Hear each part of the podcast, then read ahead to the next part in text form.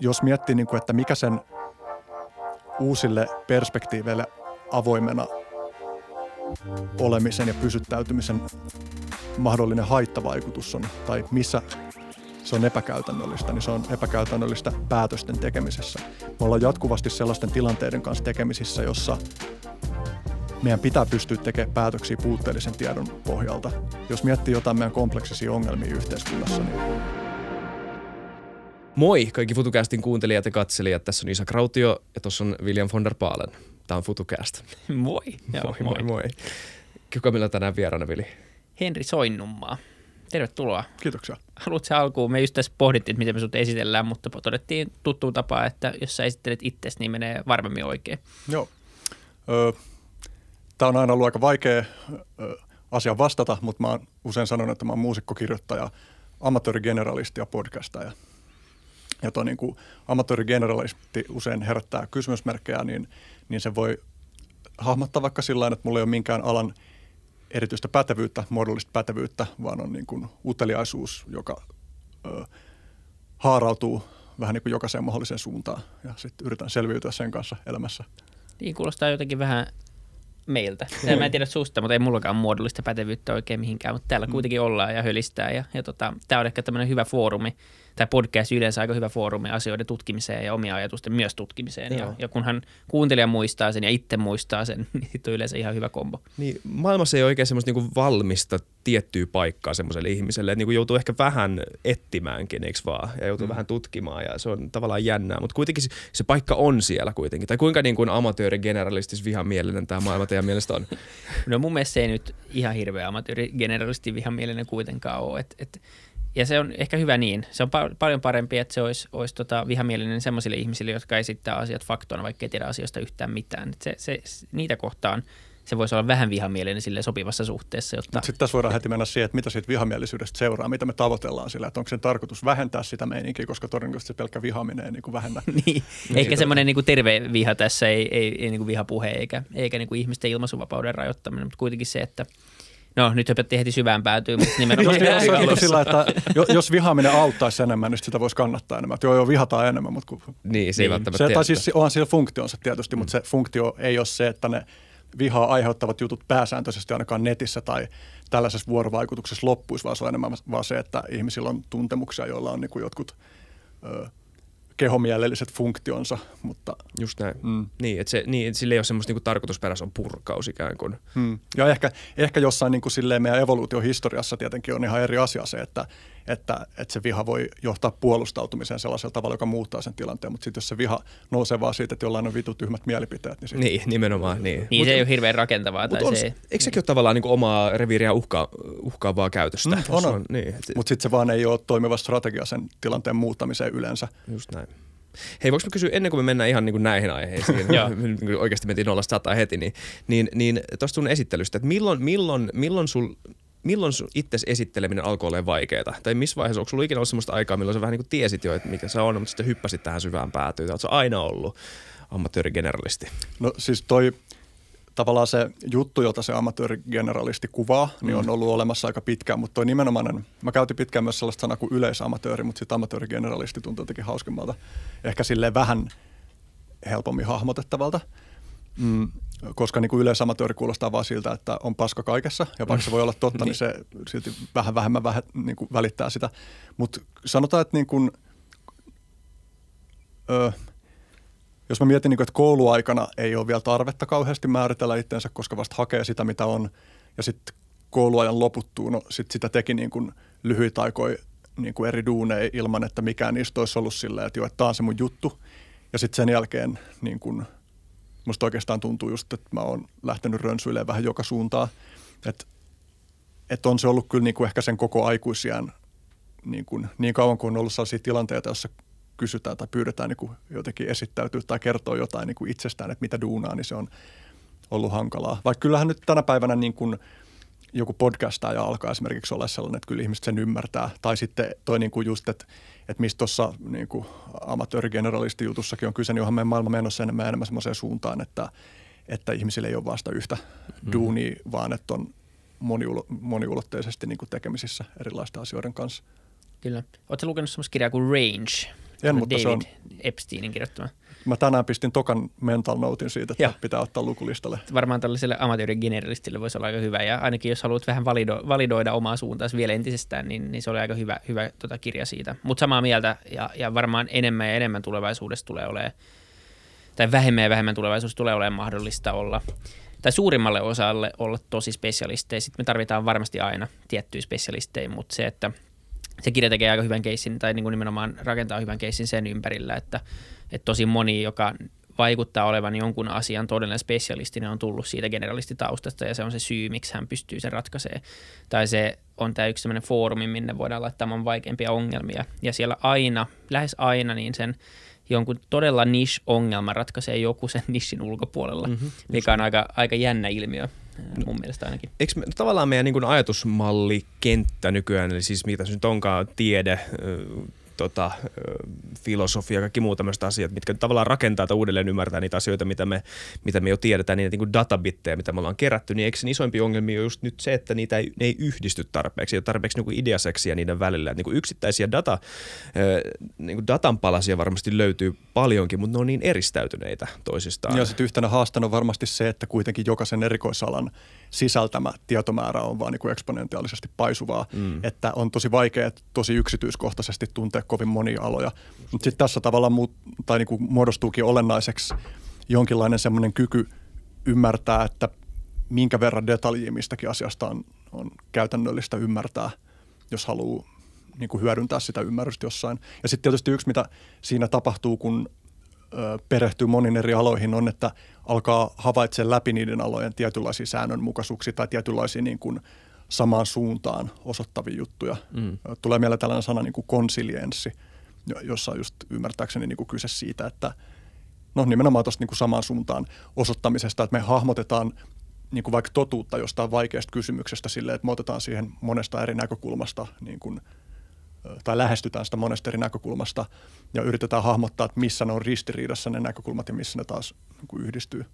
sä puhuit, sanoit jännä juttu tuossa, sanoit siitä, että niin kuin miten, että kun alkaa hahmottaa, jos niin kuin tutkii jotain alaa, niin sitten alkaa hahmottaa niitä lainalaisuuksia. Ja sitten tota, alkaa jotenkin niin kuin ymmärtää sen skenen, alkaa ymmärtää, miten, miten tota, esimerkiksi historiassa ajatellaan tästä tietystä niin kuin historian osa-alueesta ajatellaan ja näin. Niin missä vaiheessa ö, se tämän niin kuin amatöörihistorioitsijan ero alkaa tulla niin lähelle semmoisen ammattilaisakateemikkohistorian tietämystä siitä alasta, että se ei ole niin kuin käytännössä enää, ö, että sitä voi hyödyntää samalla tavalla ö, jossain niin kuin generalistisessa tarkoituksessa. Ö, että niin kuin kysymys on ehkä, si, ö, jos mä voisin kiteyttää semmoisen käytännölliseen kysymykseen, niin kuinka paljon ö, pystyt tavallaan validoimaan en mä tiedä, mihin tämä kysymys on menossa. Tai pystyykö saamaan itse jotain käsitystä siitä, että onko sen tason ymmärrystä, että, niin, että niin se siis, jotenkin. miten tässä olisi, miten tässä olisi muotoiltu hyvään, hyvään kysymykseen? Et siis niin kuin, kuinka paljon sun pitää oikeasti tietää jostain asiasta, että sä pystyt tavallaan generalisoimaan, tai siis anteeksi yhdistämään sen johonkin toiseen tota, tämmöiseen niin kuin ei suorasti liitännäiseen asiaan tai johonkin tieteeseen. Tai ylipäätään ehkä tämä on kysymys, niin kuin ympäripyöreä kysymys siitä, että miten generalismi toimii ikään kuin. Miten, mi- mitkä on tämä niin kuin rajat ylihyppäävä tiedon niin kuin liikkuminen ja kuinka paljon, si- kuinka paljon niin kuin perustietoa siihen vaaditaan. Onko se enää ihmiselle mahdollista, kun on tämä niin kuin eksponentiaalisesti, tota, näin, näin niin kuin eksponentiaalisen suuret yksittäiset tieteenalat? Niin no, tästä tulee mieleen ainakin, että, että eihän me kuitenkaan muodosteta meidän maailmankuvaa tai käsityksiä yksin, vaan me tehdään sitä suhteessa jatkuvasti muihin ihmisiin. Ja me tehdään sitä niin, että me luotetaan toisten ihmisten arvioihin maailmasta enemmän kuin toisten. Ja sitten mm, se, että ketä me pidetään luotettavana, niin usein ehkä kytkeytyy siihen, että kuinka paljon sen ihmisen muut ajatukset tai ehkä jopa sen tiedon hankkimistavat on linjassa sen kanssa, että mitä me pidetään hyvänä. Et, et mä tar- tarkensin tuossa sen takia tuolla jälkimmäisellä jutulla, että voi olla ihmisiä, jotka on tosi paljon mun kanssa eri mieltä asioista, mutta joiden tiedon hankkimistavoissa on esimerkiksi semmoinen kriittinen ote, joka saa mut luottaa siihen, että tämän tyypin ajatuksia mun kannattaa kuunnella. Mm.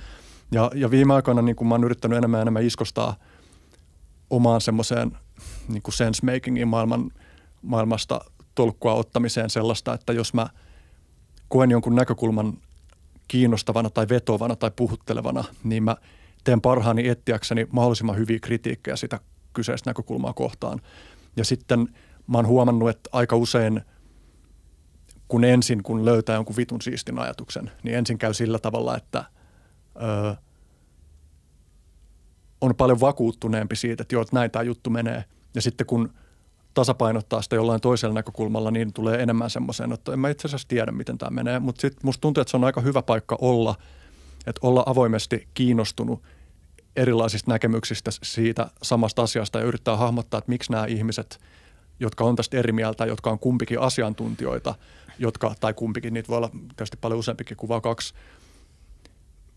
millaisilla tavoilla, miksi ne on eri mieltä – ja, ja sitten tota jännä niin suhteuttaa myös siihen, että jos on joku yksinkertainen, tai tavallaan, että on kysymys, johon on olemassa selkeästi sellainen vastaus, että jompikumpi näistä henkilöistä on oikeassa, niin ne on asiantuntijoita. Mä en, mutta mä saatan, jos mä niin kuin, ö, on tullut siihen tulokseen, että mun mielestä toinen niistä on enemmän oikeassa kuin toinen, niin mm, mä saatan olla oikeassa asiassa, jossa mua paljon enemmän asiasta tietävä asiantuntija on väärässä, mikä on aika niin kuin erikoinen mm. tilanne. Mutta et, ö, ja tässä tietysti niin kuin myös, ja siis mulla ei välttämättä ole kuitenkaan, keino, mä saatan olla oikeassa ja samanaikaisesti mulla ei välttämättä ole kovinkaan hyviä keinoja arvioida sitä, niin kuin, että onko se mun oikeassa oleminen todella perusteltua, niin, vai onko mä päätynyt siihen oikeassa olemiseen niin kuin ikään kuin puutteellisista syistä. Ikään kuin vahingossa. Siinä, missä se asiantuntija, joka on mukaan samaa mieltä, on päätynyt huomattavasti paremmin perustein siihen oikeassa olemiseen. Niin, kyllä. Niin, kyllä. Miksi luulet, että ylipäänsä meillä on pakko olla jos, niin kuin melkein kaikista joku mielipide tai päätyä johonkin? Et se on aika vaikea olla kuitenkin tuolle objektiivisesti tai niin kuin olla jotain tai olla olematta jotain mieltä, että vaan tutkia. Että tämä, mielipide, tämä on nyt yksi mielipide vaikka jostain tulevasta talouden taantumasta, joku toinen mielipide on tämä ja se voisi vaan totea itselleen, että en mä tiedä. Ja miten, miksi se on niin vaikea kuitenkin sanoa, en mä tiedä. Jossain vaiheessa kaikki melkein päätyy siihen, että mä uskon enemmän tähän tyyppiin kuin tähän tyyppiin. Sitten ollaan siinä leirissä ja usein todella heikoin perustein. Niin no, tuossa on tietysti moni eri semmoisia ajavia voimia. Että mikä mulle nyt tuossa tuli ekana mieleen, on, että usein meidän mielipiteet kytkeytyy meidän identiteettiin jollain tavalla. Että et ne, jos ajattelet, mitä se identiteetti on, että se on joku meidän, tai yksi tapa, tapa hahmottaa sitä on, että se on joku meidän – aivoprosessi, joka se on niin kuin tällainen narratiivinen prosessi kokemuksen tasolla, mutta sitten se on myös niin kuin aivoprosessi, joka ylläpitää jotain tietynlaista rakennetta, joka sallii meidän toimii niin kuin johdonmukaisesti maailmassa. Et, et meidän aivot on muovautunut sellaiseksi, että me hahmotetaan maailma tietyllä tavalla, me painotetaan tiettyjä maailman elementtejä enemmän kuin toisia. Esimerkiksi se, että mulla on tässä nyt käsitys siitä, että mulla on tämä lasi, mulla on ymmärrys sen funktioista, silloin joku niin kuin rooli mun elojäämisessä. Silloin keskeisempi rooli kuin muilla asioilla, niin jotkut asiat tulee keskeiseksi osaksi meidän maailmankuvaa ja sitten ne tulee myös keskeiseksi osaksi meidän identiteettiä silleen, että jos miettii vaikka, että joku uskonto on vaikka asia, josta ihmisillä on tosi tärkeää olla usein mielipide. Että aika vähän tuntuu olevan ihmisiä, jotka on vaan silleen täysin välinpitämättömiä koko sen kysymyksen suhteen. Niin se uskonto saattaa olla esimerkiksi joku juttu, joka kytkee sen ihmisen muihin niin kuin läheisiin ihmisiin sen elämässä – se uskonto saattaa antaa sellaisia säännöstöjä, joita seuraamalla sen ihmisen elämässä on rakennetta ja niin poispäin, niin tuollaisten juttujen haastaminen saattaa tuntua niin kuin samalla tavalla uhkalta kuin joku niin kuin ihan fyysinen uhka meidän edessä.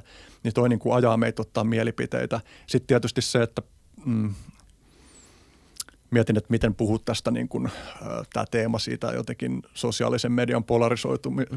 tai polarisoivuudesta, miten puhua siitä sellaisella tavalla, että ei tee semmoisia niin kuin, liian yksinkertaistavia väitteitä siitä, että mistä siinä on kyse tai mitä siinä niin kuin tapahtuu, mutta että jokin tämän hetken meidän tavassa viestiä sosiaalisten medioiden kautta ajaa siihen, että tosi monissa aihepiireissä on kaksi niin kuin selkeästi toisistaan erillään olevaa kokonaiskäsitystä, joita kohti on vaan tosi suuri paine mennä, jotta sä saisit sosiaalista hyväksyntää tai niin kuin laajemmin hy- hyväksyntää niiltä ihmisiltä, joiden kanssa sä vuorovaikutat. Ja jos sä haastat sitä, jos sulla on selkeästi muodostunut, että mä oon enemmän tämän jengin kuin tämän jengin pelaaja, niin jos sä haastat sitä, niin on, on hyvin niin kuin mahdollista, että sua katsotaan vinoa ja sulle annetaan sellaisia ö, vaikka niin kuin häpeäsignaaleja, jotka niin kuin on kivuliaita. Ne tuntuu oikeasti niin kuin vaikealta, epämiellyttäviltä. Mä mietin, niin kuin, ö, mä olin joskus lätkämatsissa, se oli USA-Sveitsi, ja mulla ei ollut niin kuin mitään semmoista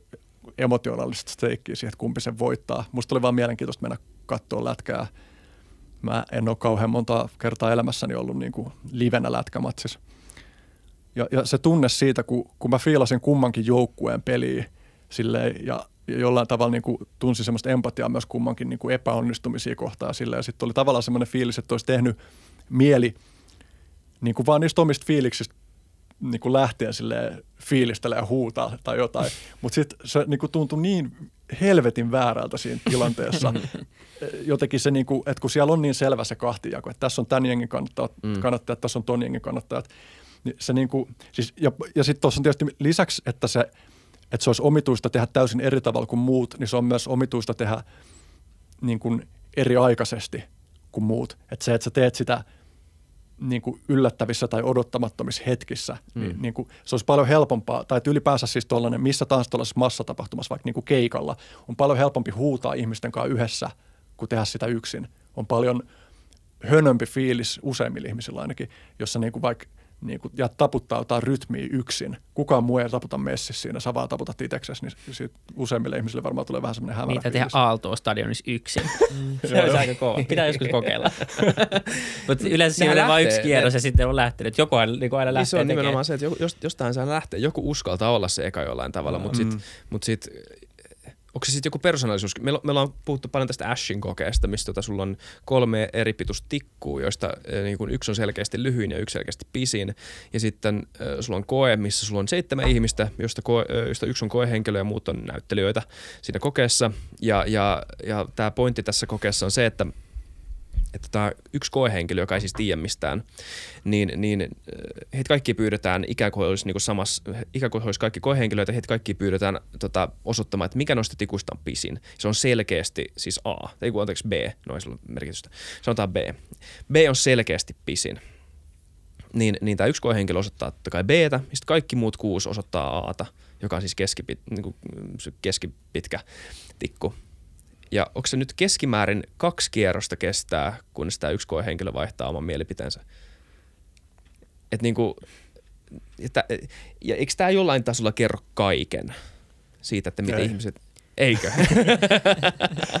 Mutta mulla tuli tuosta, tuli mieleen se, että sit toisaalta meillä on tutkimuksia, jotka osoittaa, että, että joissain tilanteissa niin kuin isompi määrä ihmisiä päätyy pärä, niin kuin tarkempaan vastauksen niin kuin lähempänä oikeata olevaan vastaukseen kuin vaikka niin kuin yksi asiantuntija joissain mm. asioissa. Mä en muista, että mikä se kehystys noissa on tarkalleen ollut, joten mun ei kannata tehdä siitä mitään nyt sen kummempaa väitettä, mutta että on myös joku rooli sillä, että, että kyllä joissain asioissa se niin kuin – isompi massa tietää paremmin. Mutta se ei ole se efekti, mitä siinä kokeessa tutkitaan. Mm. Tai nämä ihmiset ei tavallaan tiedä sitä. Ja mä en usko, että se on se, me just puhuttiin tästä, että se, se ei ole se, että, että sä uskot siihen, että nämä kuusi muuta ihmistä tietäisi mm. tarkemmin kuin sinä, vaan se on nimenomaan se... Se on konformiteetti tai mikä se mm. onkaan. Tavallaan kipu, mistä kanssa puhuit. Mm. Se on tosi, tosi ahdistavaa olla yksi. Tai siis joillekin ihmisillä on. Varmaan kaikille se on ahdistavaa, mutta tämä on sama, mistä puhuttiin ennen että jakso, että jollain ihmisillä on sitten eri taipumukset. Ja mä en tiedä, mistä ne tulee, mutta ne on todella, todella, todella syvällä ne taipumukset jostain. No,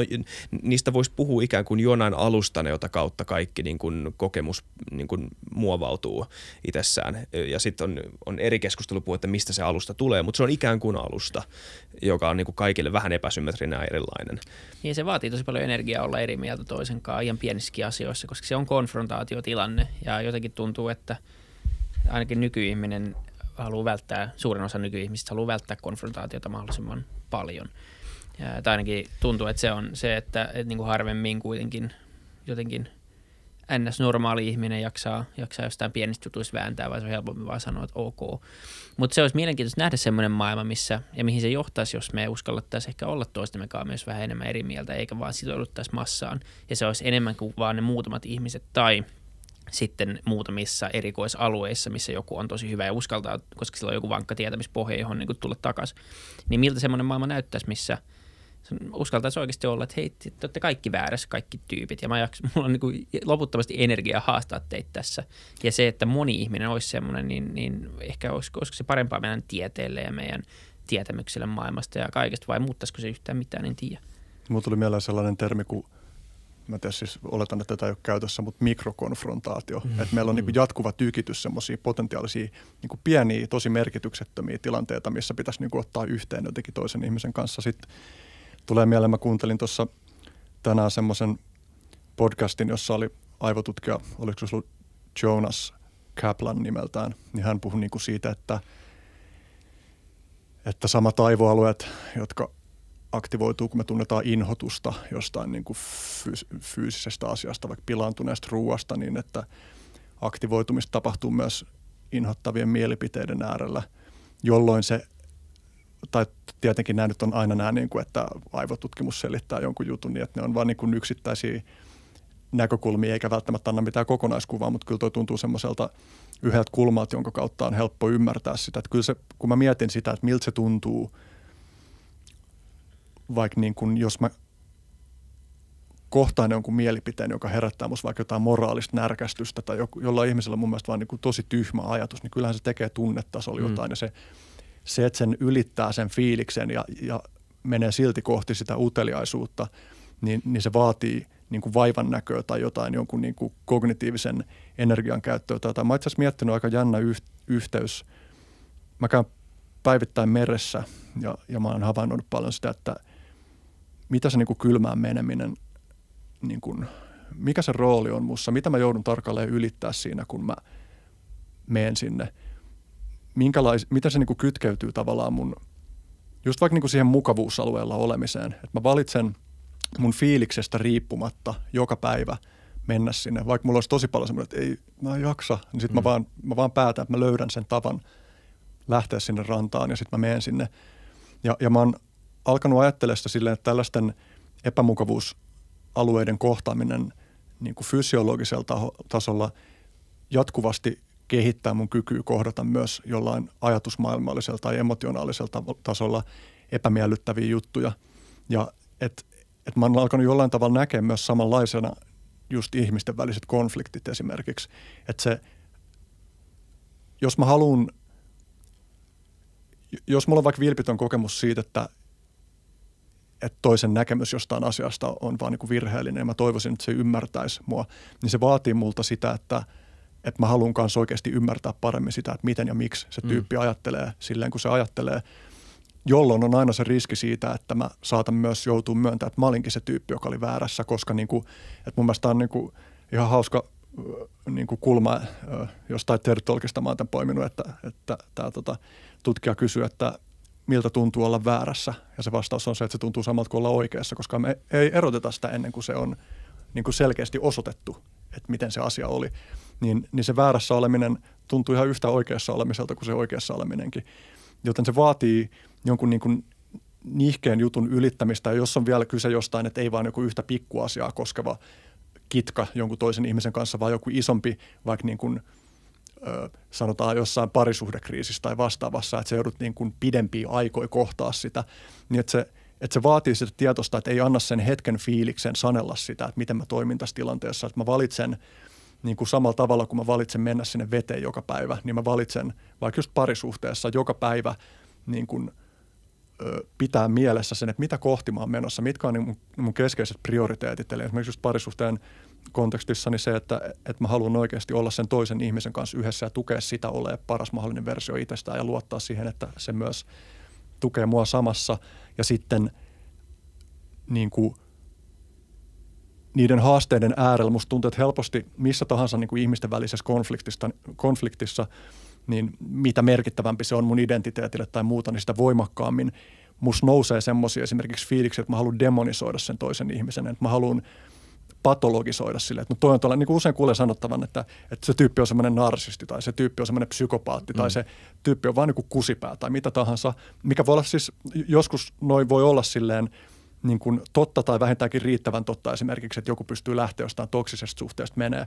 Mutta sitten tuollaisia ajatuksia voi tulla myös semmoisissa suhteissa, jossa se ei ehkä ole ihan perusteltu tai jossa olisi ehkä mielekästä tai toivottavaa, että pystyisi vielä jatkaa sitä suhdetta eteenpäin. Se voi joskus niin, tulla minuutin jälkeen, kun sä oot tavannut mm, jonkun. Joo. Niin puolessa minuutissa voi tulla, että niin tämä on kusipää ja mistä sä sen tiedät? Mm.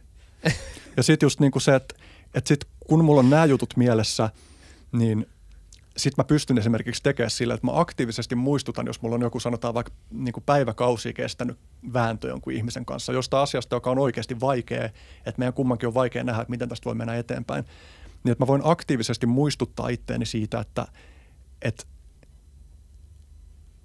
että mä haluan pysyä myös myötätuntoisena tota ihmistä kohtaan. Mä haluan oikeasti pystyä näkemään paremmin myös sen näkökulmasta, vaikka se on eri mieltä mun kanssa.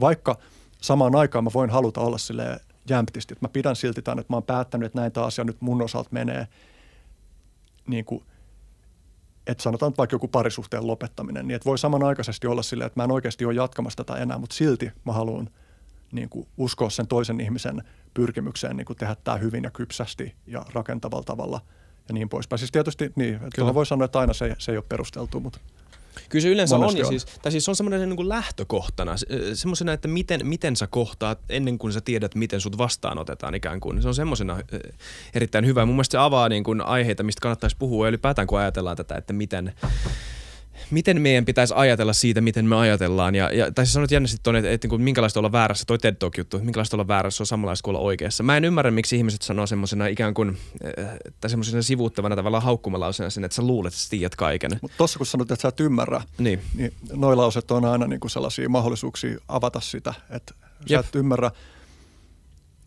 Eli jos sä pysähdyt funtsiin sitä, että minkälaiset asiat voi motivoida ihmisiä toimia tuolla tavalla, niin mitä sieltä löytyy? Ah, siis, äh, siis no, tav- tavallaan mä ymmärrän sen, joo. Mä ymmärrän sen, siis oli enemmän semmoinen figure of speech tuossa mm. kontekstissa. Eli siis se tavallaan pointti on se, että eli, äh, että ihmiset sanoo usein, että tätä kuulee paljon sanottavan, että, että sä luulet, että sä tiedät kaiken tietysti mä luulen, että mä tiedän kaiken. Mä tiedän, että mä en tiedä kaikkea ja kaikki se, mitä mä tiedän, ei ole totta, mutta mä en voi tiedä, missä se on.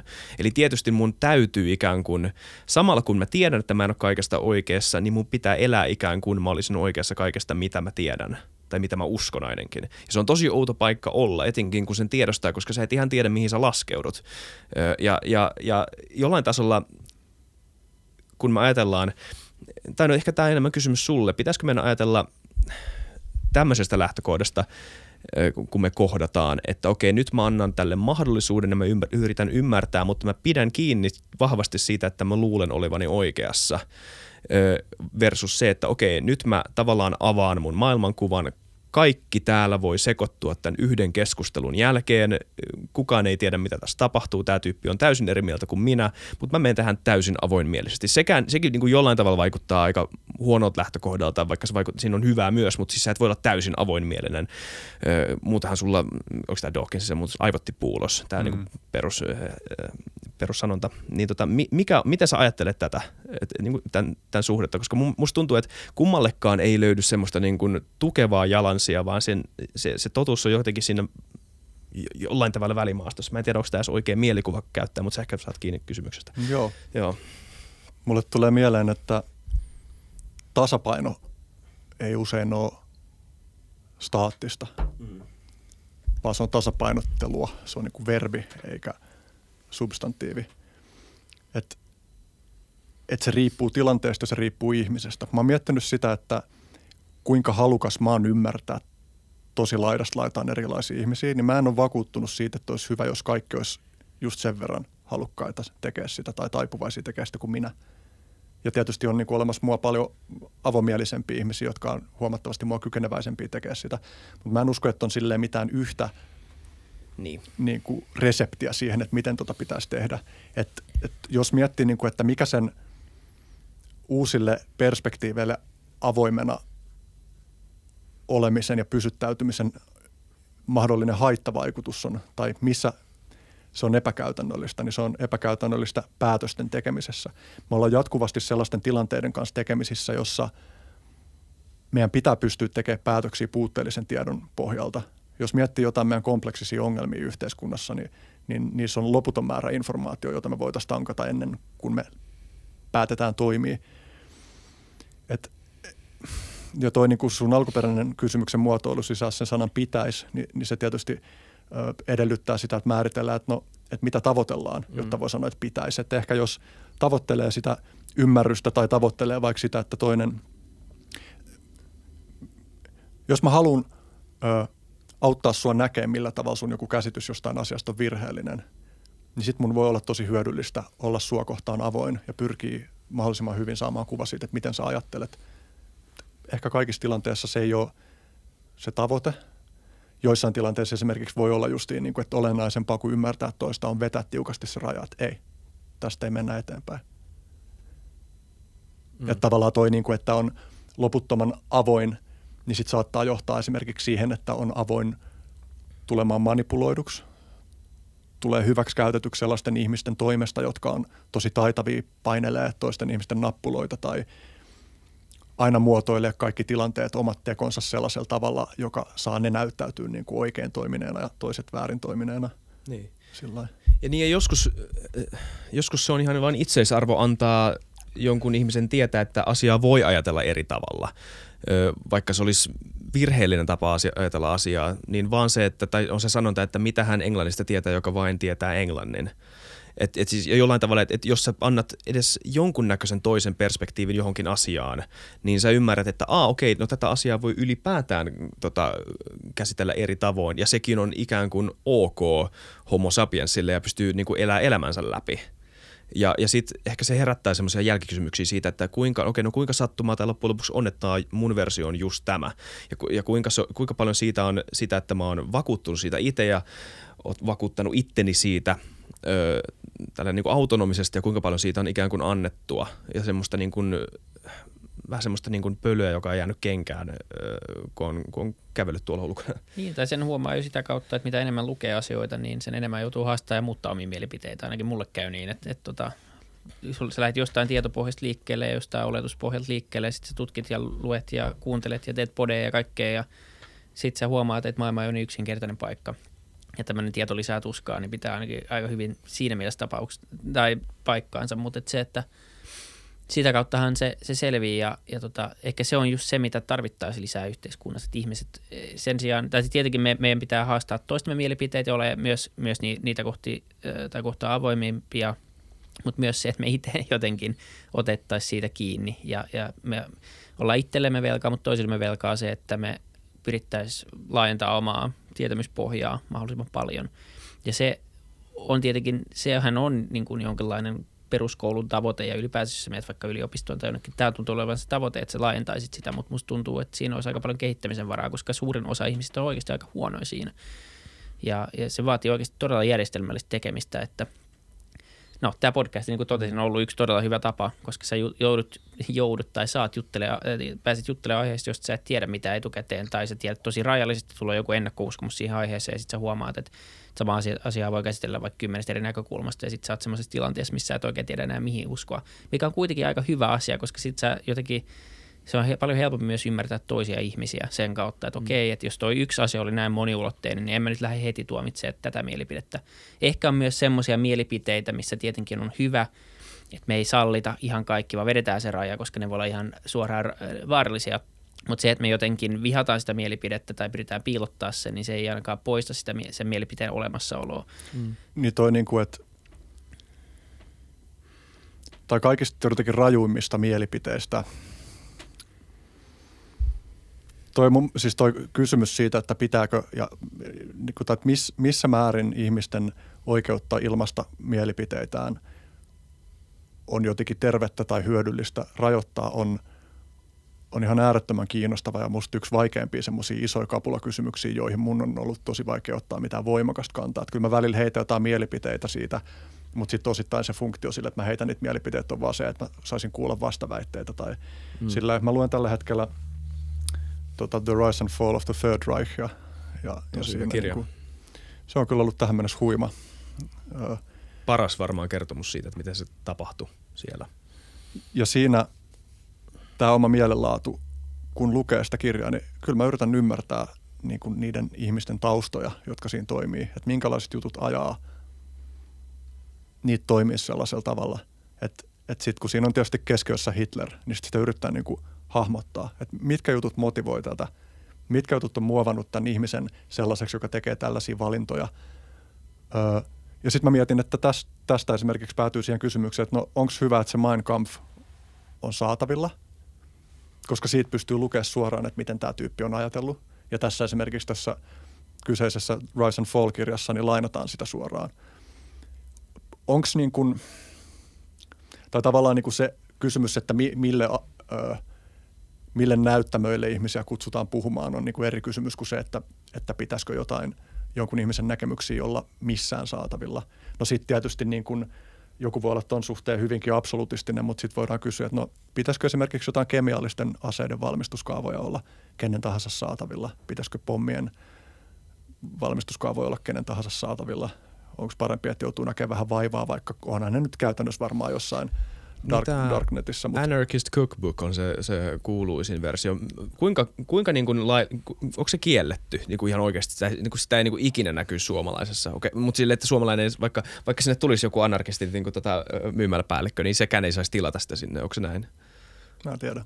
Joo, mä en ole kuullut siitä kirjasta. Mutta toi niin kuin, tavallaan ehkä tuossa on sitten yksi keskeinen kysymys, että, että voidaanko me hyväksyä se, että vaikeutetaan jonkun tiedon saatavuutta, koska tällä hetkellä mä luulisin, että ei ole kauheasti sellaista mm, pääteltävissä olevaa tietoa, joka ei olisi vaivannäön kautta saavutettavissa. Mä tarkoitan tässä nyt pääteltävissä olevaa sitä, että, että, mm. niin kun, että on ihmisten yksityisasioita tai jotain Saudi-Arabian hallinnon niin kuin salaisia juttuja, joita ei saa tietoa vaikka kuinka haluaisi, mutta että sellaiset jutut, jotka on niin kuin pääteltävissä muun tiedon pohjalta, niin kaikki sellainen – ja, ja, ja mu, myös niin kuin kaikki tällaiset, mitä jossain pimeässä verkossa on jotain niin kuin väkivalta, snaffi, videoita tällaisia, niin että, että mä en tiedä, onko se teknisesti enää tässä vaiheessa mahdollista kokonaan estää sellaisten saatavuutta ja silti voi olla hyödyllistä pyrkiä tekemään vaikeaksi mm. tai että et siihen joutuu näkemään vaivaa, että ei käy silleen, että ihmiset vahingossa törmää tuommoiseen. Mut, mutta itse asiassa yksi niinku semmoinen sana, joka tuossa aiemmin tarttu, kun sä mainitsit sanan vakuuttuminen – muistaakseni sinä, etkä sinä. Öö, Voi olla. Niin, niin se on ollut yksi mun niin kuin semmoisia lemppariteemoja tässä viime aikoina. Et, et kaksi kulmaa. Yksi on se, että musta on tosi siisti olla eri mieltä jonkun ihmisen kanssa, jolle joku aihepiiri on tosi tärkeä, vaikka sanotaan just, että joku, jolla on joku uskonnollinen vakaumus, niin, niin kun, se on ollut jonkun verran kanssa epämukavuuden ylittämistä vaativaa ja ehkä, ehkä niin kuin edelleenkin vaatii sen tietyn jutun ylittämisen, mutta et, et voi sanoa toiselle ihmiselle silleen, että, että mä en ole ollenkaan vakuuttunut, että se asia olisi sillä tavalla, kun sä sanot. Musta tuntuu, että paljon ihmisten niin kuin mielipidekonflikteista kytkeytyy siihen, että me kanssa pelätään sitä niin kuin, niin kuin sen erimielisyyden ilmaisua, tai sitten me ollaan tosi totuttu siihen, että se mielipiteiden ilmaisu pitää tehdä jotenkin aggressiivisesti – niin kuin, että me helposti ollaan sille, että toi on ihan paskaa, mitä sä sanot, tai niin kuin, että, että toi on ihan naurettavaa tai jotain. Mutta jos haluaa edistää semmoista keskustelua, josta molemmat osapuolet voi oppia, niin se, että ilmaiseet on tolla tavalla, jolloin mä en tee mitään, vaikka mä uskoisin sydämeni pohjasta, että se ei ole niin kuin se ihminen sanoo, niin silti se, että mä sanon, että mä en ole ollenkaan vakuuttunut tosta tai että mä en usko, että se on tolla tavalla, niin se luo eri tavalla semmoista rauhallista tilaa, josta lähtee keskustelemaan eteenpäin. Ja sitten toinen niin kuin vakuuttumiseen liittyvä juttu, jota mä oon paljon tunnustellut, on, että meidän tämänhetkisessä – voi olla, että tämä siis ei ole mitenkään pelkästään tässä hetkessä, mutta mä nyt satun olemaan tässä hetkessä, niin mä havainnoista, mitä mä nyt näen maailmassa. Niin meillä on tosi voimakas, tai voimakkaita taipumuksia mm, paheksua ihmisiä siitä, että ne ei ole vakuuttunut jostain näkemyksestä, jota me pidetään perusteltuna tai hyvänä. Niin kun, että me saatetaan jopa ihan oikeutetusti ajatella, että, että se, että joku ihminen ei ole vakuuttunut jostain näkökulmasta, niin tarkoittaa, että se on kusipää. Esimerkiksi niin kuin yksi esimerkki, mm, itse pidän, ö, tai siis no ehkä lähtökohdaksi voi sanoa, että kävin viimeksi kesällä roko, hakemassa rokotteen. Näen mm. niin kuin rokotteet ihan perusteltuna teknologiana monissa yhteyksissä. Mutta semmoinen yleinen narratiivi – ihmisistä, jotka ei ole vakuuttuneita siitä, että rokotteita kannattaa ottaa, on se, että ne on itsekeskeisiä ja kusipäitä. Öö, ja, ja sitä perustellaan esimerkiksi lauma-immuniteettiajatuksella. Mutta mut, mut sitten jos niin pysähtyy miettimään sitä, että no, et minkä mä voin sille, jos mä en ole vakuuttunut jostain. Jos, jos sä pidät sitä asiaa, mistä mä en ole vakuuttunut tosi tärkeänä, niin minkä mä voin sille, että mä en pidä sitä niin tärkeänä kuin monia muita asioita. Jos haluan muodostaa vaikka jostain tollaisesta aihepiiristä – mm, kannan, joka mahdollisesti saattaisi olla eri kanta kuin se, joka sulla on tällä hetkellä, niin sä joudut näkemään vaivaa sen eteen ja se ihminen ei välttämättä näe vaan perusteltuna, alkaa näkeä just sen jutun eteen vaivaa. Ja meistä on niin kuin tosi helppo ajatella, että kyse on vaan siitä, että ne ei välitä vaikka todellisuudessa koko se niin kuin ajatuskokonaisuus, joka saa mut kelaamaan, että se tyyppi ei välitä, koska tämä ja tämä ja tämä fakta, niin saattaa olla sellaisia, niin kuin, joista se on ihan niin kuin, vaan yksinkertaisesti eri käsityksessä, että, että ei pelkästään, että se niin kuin, yksittäinen vaikka se rokotusajatus nyt tässä, vaan monet muut ajatukset liittyen vaikka niin kuin tiedeinstituutioon ja sen toimintamekanismeihin, niin saattaa olla, niin kuin, että meillä, on eri käsitykset niin kuin niistä. Ja sitten öö, silti me ajatellaan, että se on niin kuin, tosi perusteltua mm, jollain tavalla niin kuin demonisoida ihmisiä, jotka ei ole vakuuttuneita tällaisesta asiasta, jota me pidetään itsestäänselvänä. Sitten sit kun pysähtyy miettimään sitä, että miten se vakuuttumisprosessi tai niin kuin joku ö, sellaisen ajatuksen muuttuminen, joka saattaa olla vaikka just tosi lähellä sitä tai omaa identiteettiä. Esimerkiksi, niin tämä nyt on heitto, vaan mä en tiedä tutkimusnäytöstä, mutta mä voisin kuvitella vaikka, että, että ihmiset, jotka ei ole vakuuttuneita ö, rokotteiden tarkoituksenmukaisuudesta, niin saattaisi olla vaikka taipuvaisempia olla yleisesti auktoriteettivastaisempia tai niin kuin – jotain tällaista. Ihan sama, onko se nyt näin tässä nimenomaisessa asiassa vai ei, mutta voi olla tosi paljon semmoisia tekijöitä, jotka vaan niin kuin ohjaa niiden ihmisten ajattelumaailman painopisteet tietynlaiseen suuntaan. Ja sitten ja sit samanaikaisesti kuitenkin, kun me ollaan, meidän on helppo tuomita, että no toi tyyppi toimii tolla tavalla, että se ei välitä muista, ja sitten samaan aikaan, että mä voin esimerkiksi niin kuin, ö, tuomita jonkun ihmisen toiminnan tuollaisessa asiassa ja sitten käydä itse vaikka ostaa kaupasta – ruokaa, joka on tuotettu tosi paljon kärsimystä tuottamalla tavalla, tai mä voin nostaa teknologiaa, joka mä tiedän niin kuin faktuaalisesti, että, että sen teknologian tuottamiseen on, on niin kuin vaadittu paljon kärsimystä ja ihmisiä, jotka työskentelee sietämättömissä oloissa, kaikkea tällaista. Ja sitten samanaikaisesti väittääkseni vastaan tuohon, mitä mä nyt äsken sanoin, niin meidän pitää toisaalta kyetä kuitenkin myös tuomitsemaan. Mm. Ja tu- tuomitseminen nyt tässä siinä merkityksessä, että me niin kuin, we make a judgment of mikä se nyt onkin sitten se asia. Että me, et ei niin, että me tuomittaisiin, että se ihminen on niin kuin paska ihminen, koska se tekee tällä tavalla, mutta meidän on pystyttävä tekemään arvioita siitä, että mitkä näkemykset on perustellumpia kuin toiset. Mikä on sosiaalisesti hyväksyttävää, mikä ei. Niin sekin, että, että just vaikka tuo niin natsiesimerkki, että, mm. että ö, on tilanteita yhteiskunnissa, jossa vaan pitää ottaa jyrkkä kanta, jossa on perusteltua olla sille, että tämä ei käy ja piste ja pitää siitä tiukasti kiinni. Mutta on ihan helvetin vaikea tunnistaa, että koska ollaan sellaisessa niin. tilanteessa. Niin, että, ja kuinka paljon etukäteen voidaan lähteä jarruttamaan sitä prosessia, koska sitten sit kun ollaan sen niin kuin rajan yli, niin sitten sit ollaan ylitetty jo tietty raja ja sitten siinä on muitakin seurauksia. Ja, ja ei voida niin kuin, jos puhutaan, niin kuin, mä en tiedä mitä termejä halutaan käyttää, joku, niin kuin, missä, jos, jos haluaa heittää ilmoille sellaisen termin kuin protofasismi ja sitten katsoa, että mit, mitä niin kuin, ilmiötä se kaappaa maailmasta, niin kuinka niin kuin, öö,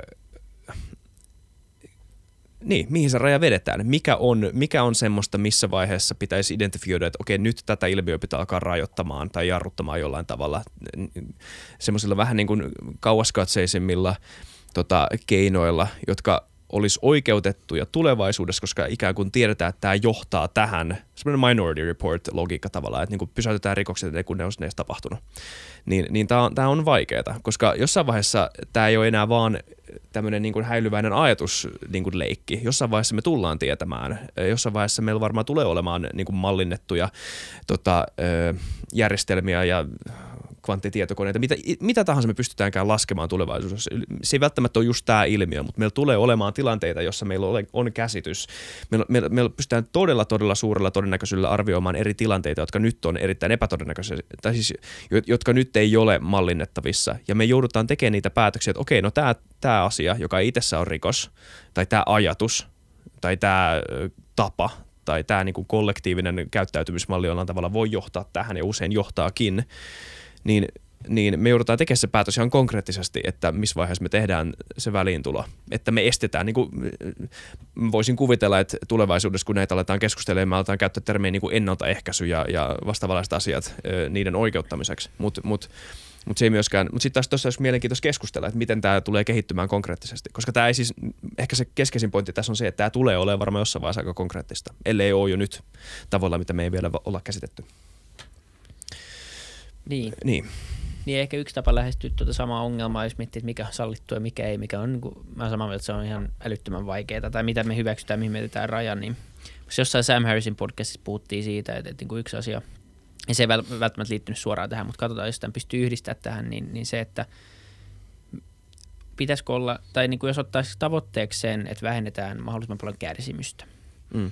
ja se olisi niin kuin se baseline, millä mennään, niin, niin mitäköhän siitä seuraisi, jos me otettaisiin se, että okei, jos joku mielipide tai joku, joku semmoinen asia, mitä, eivät mielipide, mutta se, että joku ajaa jotain agendaa, mikä aiheuttaa todella suurelle joukolle ihmisiä kärsimystä, henkistä tai, tai fyysistä tai, tai jotain muuta, muuta kärsimystä, niin, niin meidän pitäisi pyrkiä yhteiskuntana vähentää sitä kärsimystä tälle kyseiselle ihmisryhmälle. Mä en tiedä, voisiko se olla hyvä mittari ohjaamaan meitä tämmöisissä asioissa vai Ei onko yksi. se sama ongelma, että, että me sitten kuitenkaan pystytään oikein niin kuin määrittää se kärsimys ja, ja sitten se, että kenen kärsimys ja johtaako se sitten kärsimykseen sille toiselle, jos se ei saa jotain omaa agendaa ja, ja näin poispäin.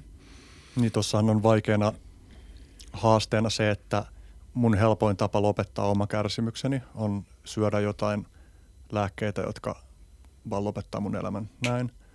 Ja toi sama pätee jollain tavalla myös suurempiin ihmisryhmiin, että niin kuin viime kädessä niin kuin helpoin tapa lopettaa tämän planeetan kärsimys voisi olla niin kuin maailmanlaajuinen ydinsota. Ja se Eli ei anneta se, tekoälylle sitä tavoitteeksi. Niin, se, ei, niin, niin, niin. se ei tietenkään niin kuin voi olla se meidän ratkaisu, joten sitten täytyy huomioida muitakin näkökulmia kuin pelkästään se kärsimyksen vähentäminen. Tähän niin kuin liittyy myös tähän ö, paperiliitin maksimointi-ajatukseen, niin, että tekoäly, joka – pistetään tuottamaan ylimpänä prioriteettina paperiliittimiä, niin voi muuttaa vaikka kaikki niin kuin tarjolla olevat atomit maailmankaikkeudessa paperiliittimiksi ja onko se sitten tarkoituksenmukaista, niin miten me sitten, mitä muita niin kuin näkökulmia meidän pitäisi painottaa tuossa, että ehkä sitten mä ajattelisin, että, että yksi kulma, jonka voisi tuoda tuohon mukaan on, että miten vähentää kärsimystä sellaisella tavalla, joka samanaikaisesti syventää merkityksellisen elämän kokemusta – mutta sitten tähän voi haastaa sitten taas, että, no, että jos tulevaisuudessa löydetään vaikka tarpeeksi hyvin aletaan ymmärtää aivomekanismeja, jotka tuottaa merkityksellisyyden kokemusta, niin maksimoidaanko ne? Tai tämä on tämä niin kuin klassinen transhumanistinen niin kuin kysymys, että no, että et ei kai se nyt voi olla se tavoite, että niin kaikki on vaan mahdollisimman euforisessa tilassa tai missä tahansa, niin kuin mikä me nyt määritelläänkin, että tämä on se hyvä juttu. Että jotenkin sen vastauksen pitäisi kattaa sitten kuitenkin jotain semmoista elämän dynaamisuutta, että me pidetään arvossa sitä, että ei ole vaan niin kuin – kaasupohjassa niin kuin jatkuvasti, vaan että on, on niin kuin nimenomaan semmoista hengittävyyttä elämässä. Ja tästä tulee mieleen myös se, että, että kun puhutaan erilaisista hyveistä, mä tein tosi hiljattain podcastin ö, radikaalirehellisyyskouluttaja Tuulia Syväsen kanssa ja, ja se tota, sen niin kuin keskustelun jälkeen mä mietin, mietin just sitä, että, että rehellisyyskään ei niin kuin toimi yksittäisenä – hyveenä, jota maksimoida kaiken muun yli. Ja siis Tuulia ei mun käsittääkseni myöskään ajattele näin, mutta että se voisi vetää siihen, että no kunhan on vaan rehellinen, niin se riittää.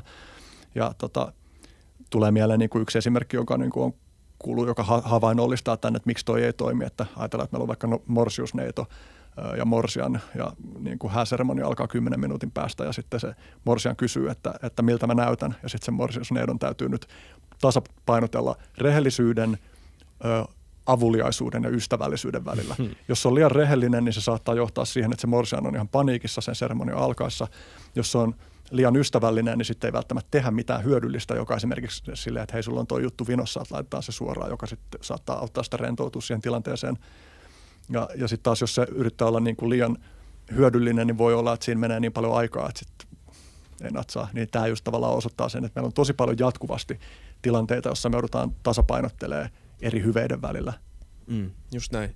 Niin, ihmiskokemus on relativistinen sillä tavalla. Se on vaan, että niin kuin, todellisuus ei välttämättä ole. Öö, aina puhutaan tästä, niin kuin, että miten ihmiset suhtautuu asioihin. Ja kaikkihan on niin loppujen lopuksi suhtautumista jollain tavalla. Öö, me ei ole puhuttu yhtään mediasta, mikä ei todellakaan haittaa. Nyt mä vähän laitan kapulla rattaisiin tähän keskustelulle, mutta niin hypätään äh, kuitenkin siihen. Olisi mielenkiintoista käydä läpi vähän, että mitä sä ajattelet mediatilan murroksesta ehkä vähän liittyen näihin asioihinkin, koska tämä keskustelu on ottanut ihan järkyttävän ison äh, roolin nykyyhteiskunnassa ihan niin kuin näillä tasoillakin, mistä me ollaan puhuttu.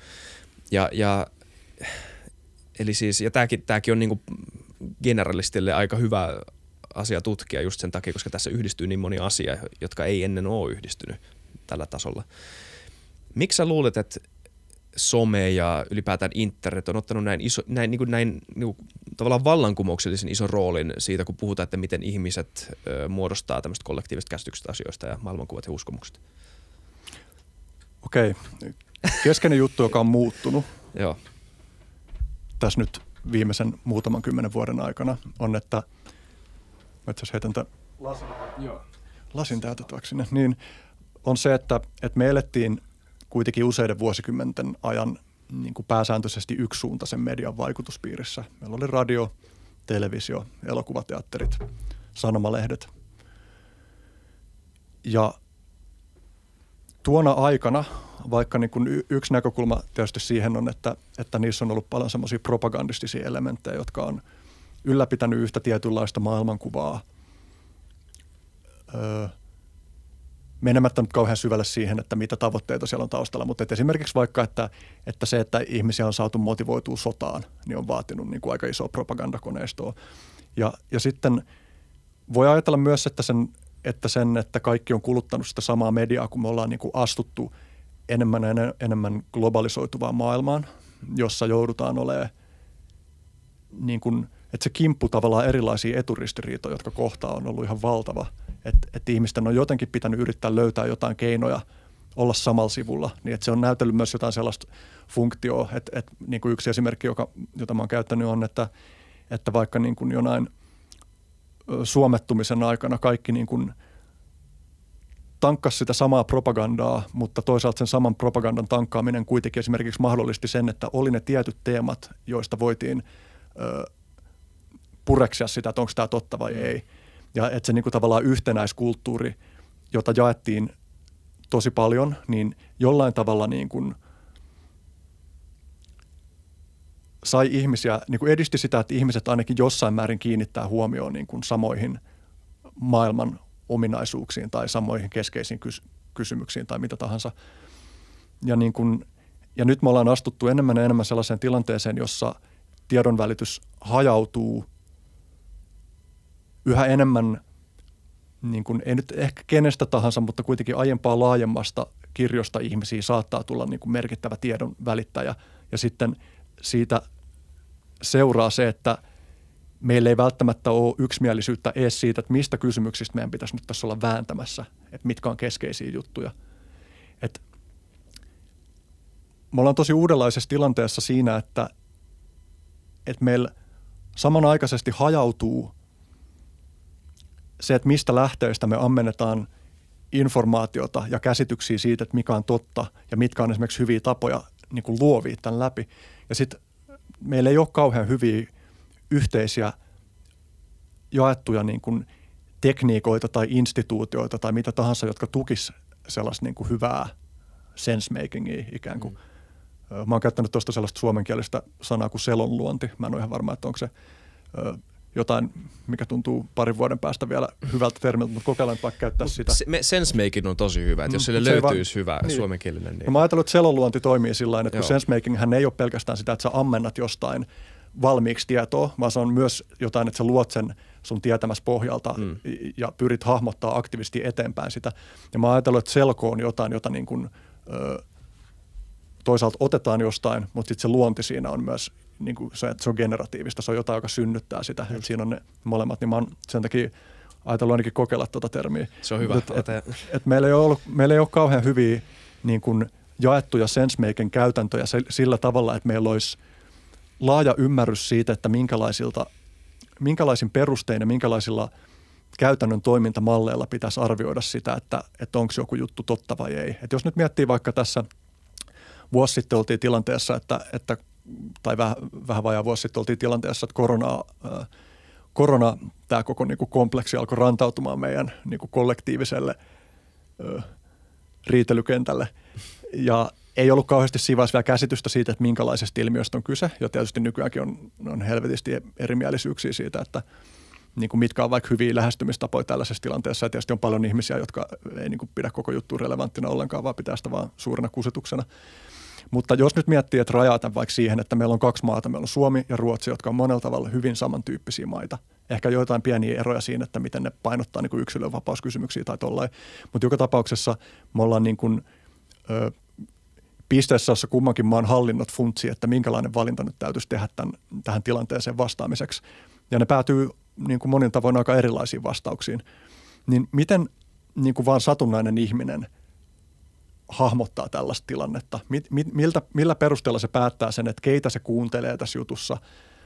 Mm, ehkä mä niin kuin tähän sanon niin kuin välin sen, että kun yksi vastaus, joka tähän niin kuin ongelmaan tulee, on se, että no kaikkien pitää vaan tulla niin kuin mediakriittisemmäksi ja kykeneväisemmäksi niin kuin selvittää monista eri lähteistä. Mutta siis, että et sano, sanooko nämä ihmiset nyt tosiaan näin sanoessaan, että meidän pitäisi käyttää vaan niin kuin nykyistä sikana enemmän aikaa mm. niin kuin kuluttaen erilaisia medioita.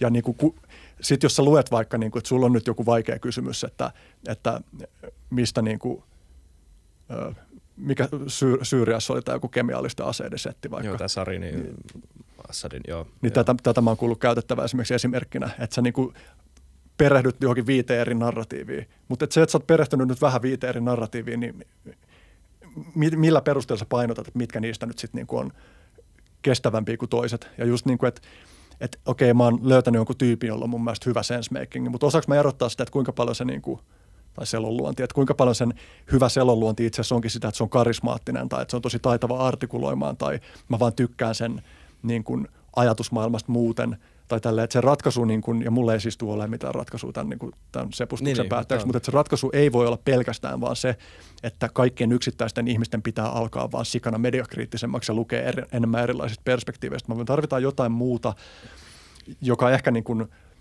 voisi ammentua sellaisesta suunnasta, että me kehitetään esimerkiksi meidän niin kuin mediatyökaluja, meidän sosiaalisen median työkaluja, joita me käytetään. Ylipäätään keksitään uusia työkaluja, jotka niin kuin, öö, mä aina unohdan, mikä insentiivi on suomeksi.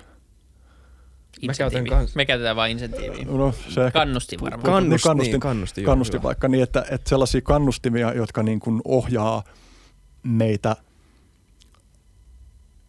niin kuin hyvän tahtoisempaan tiedon välitykseen ja sellaiseen tiedon välitykseen, joka just painottaa niin kuin sitä aitoa halua oppia ja joka ei ole niin, kuin niin sellaista ideologioiden ajamaa, koska tänä päivänä justiin ne on niin kuin vähän sellaisia niin kuin viruksia tai loisia, niin kuin memeettisiä viruksia, jotka tarttuu meihin ja alkaa meit, niin kuin saa meidät, ne jotenkin tulee osaksi meidän identiteettiä just silleen, niin kuin, että, että mä oon perussuomalainen tai mä oon vihreä tai niin kuin, mä oon muslimi tai – maateisti tai mitä tahansa, jotka niin kuin ohjaa kaikkea meidän ajatteluun nimenomaan silleen vähän niin kuin sieppaamalla meidän koko niin kuin mm.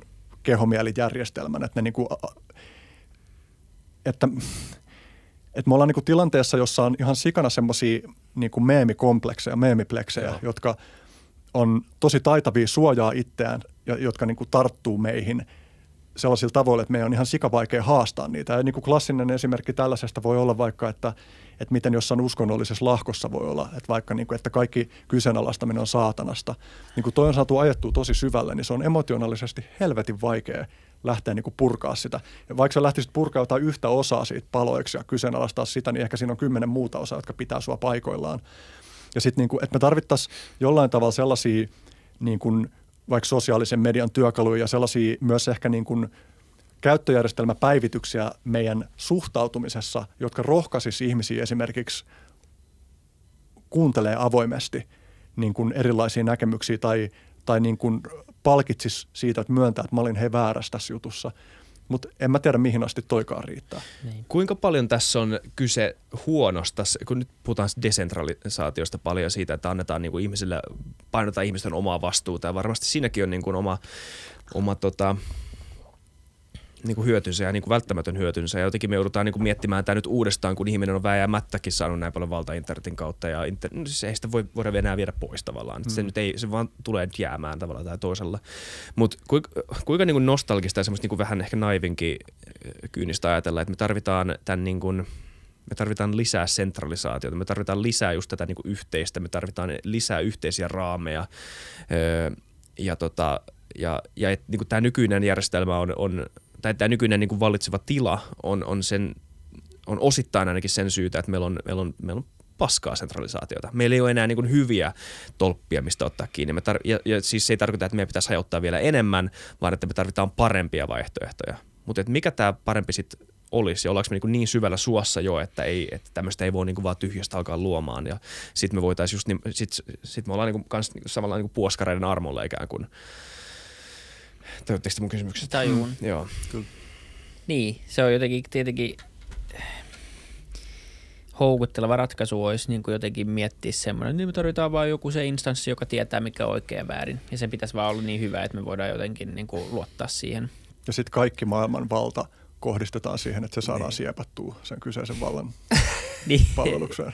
Et se yksi asia, mitä, yksi ratkaisu, mitä mä oon miettinyt tuohon, ja voitte nyt pilkkoa sen tässä melkein livenä täysin palasiksi, mutta mä heitän sen kuitenkin, koska in the spirit of being wrong. Ää, mä oon miettinyt, niin miten hakukoneet vois kehittää. Mm koska ne on niin, niin algoritmipohjaisia ja, ja kuplistavia omilla tavoilla, tavoillaan, niin, niin tota, tämä voisi ehkä päteä myös tämmöiseen niin uutisten lukuun ja, ja tiedon hankkimiseen laajemminkin, niin, niin ää, jos pystyisi luomaan, otetaan se hakukone esimerkkinä, koska kaikki käyttää hakukoneita ja ymmärtää tämän, niin nyt, nyt sulla on Googlen näkymä ja siellä tulee mainokset ensin ja sitten siellä tulee jotain niin verifioitua saitteja, jossa on paljon liikennettä ja, ja näin poispäin ja, ja se kategorisoi sen tiedon omilla parametreilla. Sitä ei kukaan oikein tiedä, mikä se Googlen tarkka algoritmi on, mutta se perustuu, perustuu näihin asioihin. Mutta se, mitä Google tekee, niin se loppupeleissä vaan indeksoi kaiken maailman tiedon ja sitten se välittää sen sulle jotenkin. Mutta tietynlainen niin kuin loppupeleissä sieltä puuttuu kokonaan tiedon kuratointi. Ja tietenkin nyt voidaan väittää, että se ei tietenkään Googlen tehtävä, eikä välttämättä olekaan. Mutta tiedon kuratointi on se ongelma, eli, eli me, nimenomaan me ei pystytä tietämään, että mihin me voitaisiin luottaa, koska on niin paljon eri tietoa.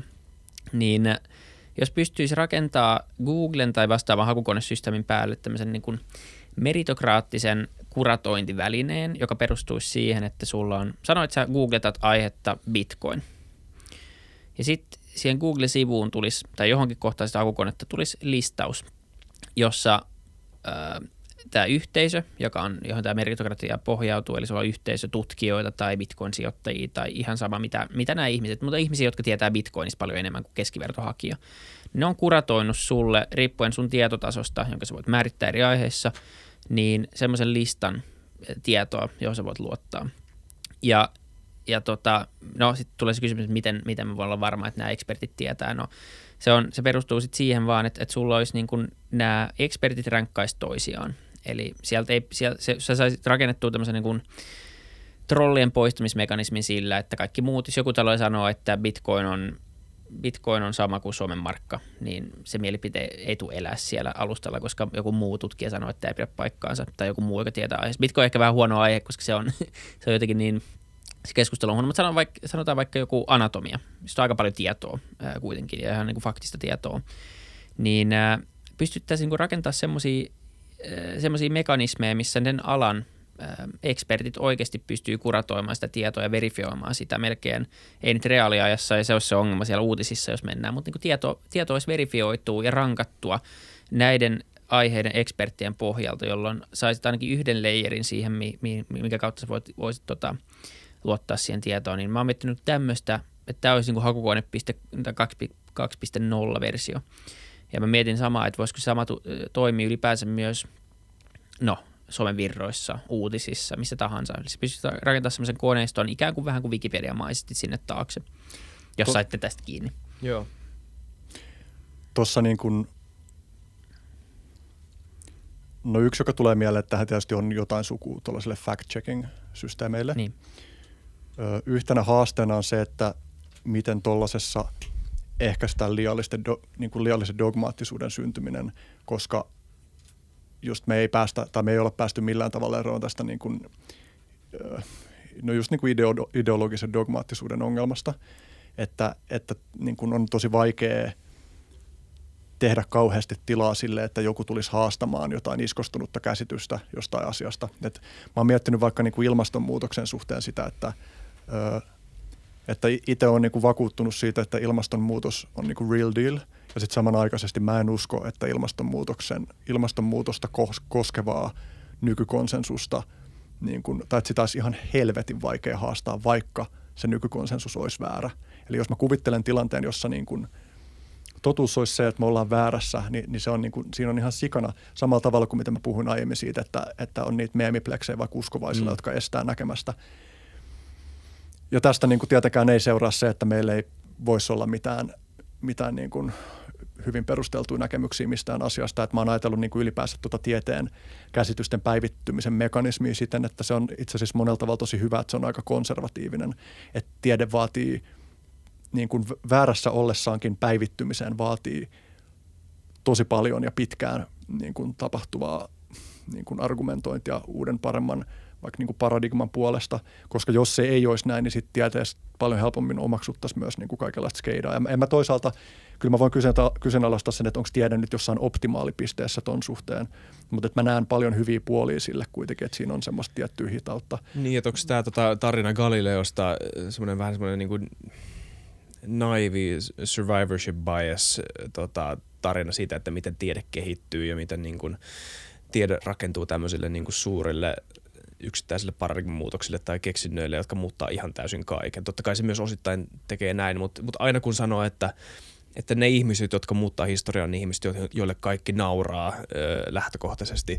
No, 99 prosenttia niille niistä ihmisistä, joille ihmiset nauraa lähtökohtaisesti, ne on väärässä mm. ja niille naurataan niinku ihan syystä kanssa. Että, tai siis, et, et, ne, ne, et, et, niinku, ne hyvät ja huonot puolet on totta kai niinku aika ilmeisiä. Se ei ole, niinku, siinä, siinä ei ole ratkaistu sitä niinku perimmäistä ongelmaa siitä, että mitä, mikä on niin, että just, just näiden meemipleksien muodostuminen ja se, että, että onhan kyllähän niin kuin varmaan tieteitä osittain myös niin kuin, ö, ohjaa ja me puhun niin kuin institutionaalisesti eikä vaan sitä niin kuin episteemistä puolta, että miten niin kuin tiedoa, tietoa kerätään, vaan niin kuin ne ihmiset, jotka on siellä ja pitää niin kuin istua niissä tuoleissa. Niin, niin kyllähän sitäkin ohjaa tietyn näkö, tietynlainen niin kuin kollektiivinen ego öö, mm. ja tämmöiset niin kuin, meillä oli fysiikassakin, että meillä oli tämä, no me ei itse puhuttu siitä kauheasti, mutta se miten niin kuin, tämä säijeteoria hallitsee teoreettista fysiikkaa nykyään, niin, niin on moni joka väittää, että se ei niin kuin, ole ihan vaan sen takia, että se on paras teoria tällä hetkellä selittääkseen painovoiman ja kvanttifysiikan yhteyttä, vaan että se nyt on vaan niin kuin vähän semmoinen ura, mihin ollaan päädytty ja sitten on moni, niin kuin moni tekijä on vaikuttanut siihen, miksi tämä nyt on tämä juttu ja, ja se on onnistunut monessa muussa asiassa, mutta, et, mutta, et, mutta et se, se ei ole vaan sen takia, että tämä on nyt parasta infoa, mitä tämä niin kuin koneisto on on osannut viime vuosina tai vuosikymmeninä ö, tuottaa. Et se ei ole niin, niin puhtaasti meritokraattinen se sen tota, ö, suosio. Ja tämä on pätee varmaan ihan kaikkeen jollain tavalla. Myös mm. siihen, mihin tota, yksi taso, mistä me ei olla silleen puhuttu, tai me ollaan niin vähän sivu, sivutettu sitä tosi paljon, se tulee aina niin puheeksi tässä, että kuinka paljon siitä, miten uskomukset muodostuu, on ne sanat ja ne väitteet, joista tämmöinen niin uskomus muodostuu, jos sä kirjoittaisit sen paperille tai jos sä selittäisit jollekin toiselle. Ja kuinka paljon siitä on jotain, mitä sä omaksut ikään kuin öö, semmoisena tai, tai kuinka paljon on semmoista, jotka on jo sun sisällä ja jolle sä nyt saat, niin kuin, jolle sä nyt saat niin kuin termejä ja jargonia kuvaamaan. Et niin kuin, jos sulla on esimerkiksi, minkälaisia esimerkkejä nyt keksisi? Tota, jos sä oot esimerkiksi tota taipuvainen öö, tämmöiseen, sulla on vaikea elämäntilanne ja se itse asiassa puhuit tästä kokemuksesta, että jos sä oot vankilassa ja sä kokee, koet tämmöisen niin ison elämänmuutoksen, ehkä uskoon tulon tai mikä vastaavalla.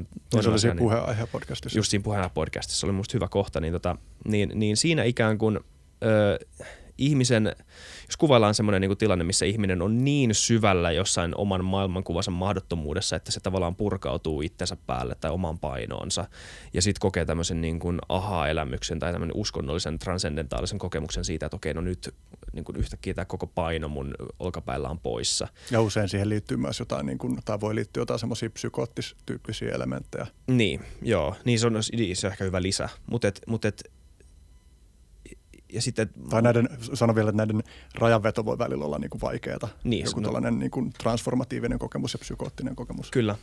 Ja, ja, tota, ja, ja ne, ne termit, joita käytetään kuvaamaan sitä, ja ne niin kuin uskomukset, jotka saattaa, tai ne, ne, niin ne, ne väit, väitteelliset tavat, miten se saattaa muuttaa maailmankuvaa, ei välttämättä ole asioita, mistä ihminen on oikeasti vakuuttunut ja harvoin on, vaan on yleensä hyviä tapoja kuvaamaan sitä, mitä itse tota, kokee ja hyvä, hyvä tapa laittaa niin kuin, hyvä tapa selittää itselleen ö, sitä, että miten, ö, mitä itse kokee. Ö, en tiedä, oliko tuossa mitään järkeä. Ymmärrättekö te, mitä hain tuossa takaa? Joo, mä yritän tunnistaa, että oliko siinä myös joku niinku kysymyselementti vai oliko se vaan Tavallaan vaan väittämä. Havainto. Tota. Se oli mm. vaan havainto, joo. Mm. joo.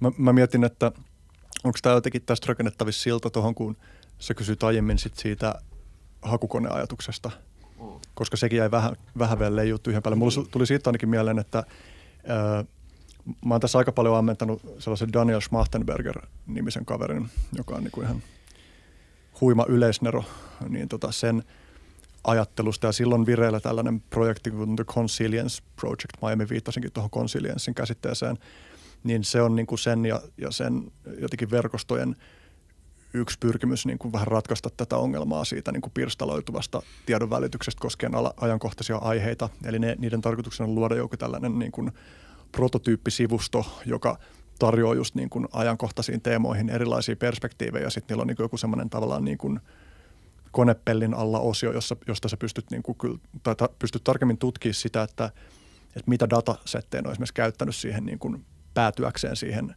käsitykseen, jonka ne ilmaisee siinä. Ja sillä lailla, että siinä niin kuin tehtäisiin läpinäkyvämmäksi niin kuin noit, noita elementtejä tiedon välityksessä ja sitten myös jollain tavalla niiden tarkoituksena olisi siinä niin kuin auttaa ihmisiä esimerkiksi tunnistaa sellaisia retorisia niin kuin tapoja, joilla just sitä meidän niin kuin vaikka suuttumusreaktioa hijackataan, että, että miten me niin kuin tultaisiin nopeammin tietoiseksi siitä, että okei, mua manipuloidaan nyt tällaisella ja tuollaisella tavalla. Ja ja siinä niin kuin, niiden tarkoituksena on, niin kuin, että just prototyyppiprojektina se olisi niin kuin viisi vuotta kestävä setti ja sen jälkeen se lakkaa olemasta. Ja niiden tarkoituksena on se, että, että ne, jos se homma toimii, niin sitten mahdollisimman monet eri toimijat ammentaisi tuosta samasta jutusta ja alkaisi mennä enemmän sellaiseen suuntaan, että tuotetaan tiedon välitystä tuollaisella tavalla. Mutta sitten mä mietin, että – tai siis toi on semmoinen juttu, jota mä seuraan mielenkiinnolla, mutta, mutta mä en ole itse asiassa edes ikinä kokeillut itse ennen artikuloida sitä, mitä ne on tekemässä tuossa, mm. joten toi tuli ehkä vähän hämäisesti ulos. Mutta mä mietin, että se niin kuin mer- meritokratian ongelma tuollaisessa, että meillä on vaikka just joku hakukone, joka sitten on valinnut asiantuntijoita, kertoo jostain teemasta, niin että yksi haaste siinä on se, että – Niitä se valitsee... hakukone ei, ei valitse, vaan, vaan tota, niitä, niitä niin kuin osittain siihen on kuratoitu niin kuin mahdollisimman laaja ja niin, joukko eri, eri tutkijoita ja sen alan asiantuntijoita, mm. jotka sitten myös äänestää niin kuin keskenään niiden tavallaan toistensa arvioita ristiin, eli siellä mm. tulee niin kuin kaksi leiristä meritokratiaa. Mutta se, sorry, niin, ikään kuin Wikipedia. Niin kuin, tavallaan kuin Wikipedia, äh, mutta mut se niin kuin idea on, että se, se tulisi lisäosana suoraan siihen hakukoneeseen, että se ei olisi mikään oma sivusto. Ja sen, niin kuin, se kysymys on lähinnä, että pystyisikö tämmöisen ajatusmallin niin kuin implementoimaan esimerkiksi siihen, kun me mietitään jossain somefiidissä – tai jossain uutissivustolla jonkun asian luotettavuutta. Ja, ja niin kuin, nyt ei oteta kantaa siihen, että onko tämä ihan teknisesti mahdollista toteuttaa, että pystytäänkö me, onko meillä kiinnostuneita ihmisiä, ää, jotka jaksaa tätä tietoa käydä läpi ja, ja niin kuin upvote tai downvoittaa keskenään asioita, vaan voisiko se mekanismina ra- ratkaista niin kuin ikään kuin kun tämän ongelman siitä, että meillä on tosi vaikea kuitenkin loppupeleissä tietää, että mihin voidaan luottaa vai ei. Yksi asia, josta tekee niin kuin ainakin heti mieli ulistan. Jos mä mietin, että minkälaiseen suuntaan mä haluaisin, että mun hakukoneet kehitetään, niin mä vittu haluaisin lisää informaatiota niin. niin kuin jokaisen informaatiobitin mm. sivuun, vaan että tai siis, että se, se niin kuin blouttava suunta ei ole niin kuin se, mihin haluaisi mennä. Että jotenkin toi, jos tollainen olisi, niin se pitäisi toteuttaa jollain sellaisella tavalla, joka niin kuin ei lisäisi sitä niin kuin – kun musta tuntuu, niin kuin, että nytkin just kun sä kuvailit vaikka sitä niin kuin Google-hakutuloskenttää, niin että okei, että vaikka sen on oppinut, että mä ikin katon niitä mainoksia, mä oon oppinut tunnistaa ne. Ja, ja ehkä niin, tarkennuksen, niin, on, niin, se ei olisi niin kuin Google, vaan se olisi niin, oma hakukone, niin, joka tar- pohjautuu vaan Googlen niin databaseen ää, tai Bingin databaseen, mm. joka on melkein sama kuin Google, mutta sitten sä rakentaisit nimenomaan sen pelkistetyn näkökulma tai, tai näkymän, niin siellä ei olisi mainoksia, vaan se olisi ekat kolme tulosta olisi sen mainosten sijaan olisi tämmöistä kuratoituu sisältöä mm. siitä aiheesta, mitä sä haet. Se on ehkä se se, niin kuin, jos miettii sitä UX-puolta, että miten semmoisen pitäisi rakentaa, mä samaa mieltä, että se ei voi olla semmoinen, niin kuin, että no niin, tässä on tämä, tässä on mainokset, sitten mm. tässä on tämä kuratoitu osio, sitten tämä on nämä, jotka, jotka maksaa vähän ja sitten tässä on nämä, joilla on hyvät optimoidut Google-algoritmisivut, vaan että se olisi oikeasti millään tuommoisella ole väliä sillä niin, sivulla. olisiko toi parempi? Jos se ei olisi täydellinen, olisiko se parempi? Niin, se, en tiedä. Se, ja tämä on nyt hakukoneeseen ja sitten mä mietin enemmän sitä mekanismia, että voisiko niin. se olla yksi tapa, koska niin kuin sanoit, se on, se on ihan älyttömän vaikea ongelma. Ähm, mm. Ja mä en tiedä ratkaisisiko, tuota, mutta se, että sen toimivuudessa voidaan kuitenkin niin kuin, mä uskon, että löytyy aika paljon ihmisiä, jotka, joita kiinnostaisi parempi tieto ja luotettavampi tiedon Kyllä. välitys, koska Wikipediakin toimii. Et, et siinä on ainakin hyvä benchmark sille, että tämmöinen niin, toiminta kiinnostaa hmm. ihmisiä, joista, jotka tietää asioista. Ja sitten myös se, mikä toimii ihan selvästi, on tämmöinen vertaisarviointi, joka, johon koko tiede perustuu. Ja se on aika hyvä tapa poistaa trolleja. Sitten mä en tiedä, ratkaiseeko se sitä – niin kuin englanniksi sitä vested interest-ongelmaa, eli joku, kaikki tutkijat tutkii jo, jostain näkökulmasta, mutta se, sen voisi ratkaista sillä tietenkin, että sulla on tarpeeksi monta eri tutkijaa, jotka ei tutki samasta näkökulmasta tai samoilla rahoituksilla asioita. Niin voi olla, että tämä on enemmän, tai mietit, onko tämä enemmän tiede, mitä mä nyt olen sanomassa, onko tämä enemmän tiedemaailman ongelma kuin, kun hakukoneet toisaalta käsittelee myös niin kuin poliittisia ajankohtaisia aiheita ja tämä niin kuin kattaisi muitakin kuin tieteellisiä kysymyksiä, mutta tieteellisistä aiheista mulle tulee mieleen se, että – että vaikka olisi laaja kirjo erilaisia asiantuntijoita, niin silti siinä on ollut joku ohjaava mekanismi, joka on päättänyt, että ketkä nimitetään asiantuntijoiksi. Mulle tulee tästä mieleen se, että kun yksi niin kuin tutkimusala, jota mä olen seurannut monta vuotta, on, on psykedeleihin kohdistuva tieteellinen tutkimus. Ja, ja mä oon lukenut suomalaisilta niin kuin uutisryhmä keskustelufoorumilta 90-luvulta keskustelua mm, tähän niin kuin, tästä teemasta ja siellä oli keskustelemassa yksi lääkäri, joka valitettavasti sitten on sitten menehtynyt, niin ei voi kysyä, että miten käsitykset on päivittynyt. Mutta hänellä oli tosi voimakas käsitys silloin 90-luvulla siitä, että, että sen lisäksi, että ei ole mitään niin kuin relevanttia tutkimusnäyttöä siitä, että psykedeleille esimerkiksi, kun nykykäsitys aika paljon on se, että niissä näyttää olevan potentiaalia vaikka niin kuin erilaisten mielenterveysongelmien hoitamisen apuvälineinä, niin, niin silloin tämän lääkärin ilmaisema käsitys, joka oli varmasti tosi paljon linjassa sen hetkisen valtavirran kanssa, niin oli, että, että ensinnäkään ei ole mitään tutkimusnäyttöä sen puolesta, että tällaista potentiaalia olisi, ja sitten toisekseen myöskään ei ole mitään näyttöä senkään puolesta, että olisi mitään syytä tutkiikaa. Ja, se on tietenkin aina vähän vaarallista, joo. Ja niin kuin, no tuosta voi vääntää, että 50-60-luvulla tehtiin niin kuin tutkimusta paljon, mutta tietysti se oli niin kuin, niin kuin tutkimusmetodologialtaan paljon heikompaa kuin mitä tämän päivän tutkimus on, että, että, että monia varmaan 50-60-luvulla hyväksyttyjä lääkkeitä ei niin kuin hyväksyttäisi tänä päivänä niin. sen tutkimusnäytön pohjalta. Mutta toi tavallaan, niin kuin, että se, se tyyppi ei ollut mikään fringe-tyyppi, se kyseinen lääkäri. Sillä ei ollut mitenkään niin kuin hörhöä-käsitystä, vaan sillä oli käsitys, joka oli silloin varmaan tosi voimakkaasti jaettu. Ja se vaati aika pitkän prosessin, että oltiin päädytty sellaiseen pisteeseen, ja Suomessa musta ollaan vasta vähän saapumassa ehkä laajemmin maailmalla, ollaan jo pidemmällä siellä, että tämä on tutkimuksen arvoinen ala – ja toi niin kuin osoittaa sitä, että miten vaikeata niin kuin just sen niin kuin maine- ja häpeä mekanismin vuoksi on, on niin kuin edes olla avoimesti avomielinen jostain semmoisesta aiheesta, josta niin kuin, johon liittyy voimakkaita latauksia. Tämä niin kuin liittyy myös siihen, että, että mikä on vaikka joku häpeän funktio meidän niin kuin sosiaalisissa vuorovaikutuksissa. yllättäen kuulin hiljattain, että, että häpeä ei niin kuin varsinaisesti – tai että ihmiset, jotka on taipuvaisempia kokee häpeätä esimerkiksi vaikka päihteiden käyttöön liittyen, niin ei käytä vähempää päihteitä. Sillä ei ole niin kuin mitään ennustavaa, ennustavaa vaikutusta siihen, mutta mä ajattelisin, että yksi asia, jota häpeä tekee, on se, että se auttaa meitä ymmärtämään, että minkälaisten asioiden tekeminen todennäköisemmin johtaa meidät tulemaan hyljeksityksi meidän viiteryhmissä, mm. jolloin esimerkiksi niin kuin just joku tuollainen fringe-aihe kuin 90-luvulla psykedeelit mielenterveyden, mielenterveyshoidon apuvälineenä, niin että se häpeän tunne, jota olisi pitänyt ylittää ja se myös niin kuin ammatillisen uran niin kuin turvallisuuden uhmaaminen niin on niin kuin ollut tosi ymmärrettävä niille ihmisille, että kuinka vaikeaa on lähteä puhua jostain asiasta, vaikka sitten myöhemmin käykin ilmeiseksi, että okei, vaikka tässä nyt kävisi niinkin psykedeelien suhteet osoittautuisi, että toi on ollut sellainen kupla tai semmoinen, että ei se nyt ollutkaan – niin hyvä lääke mihinkään kuin mitä odotettiin, niin silti tällä hetkellä on ihan ilmeistä, että se tutkimus on niin kuin perusteltu, mutta ei tuossa oltu parikymmentä vuotta sitten ja Suomessakin vielä varmaan on aika paljon niin kuin vaikka psykologian ja lääketieteen ammattilaisia, jotka niin kuin on silleen, että, että uskaltaako tästä kiinnostua julkisesti tästä niin. aihepiiristä.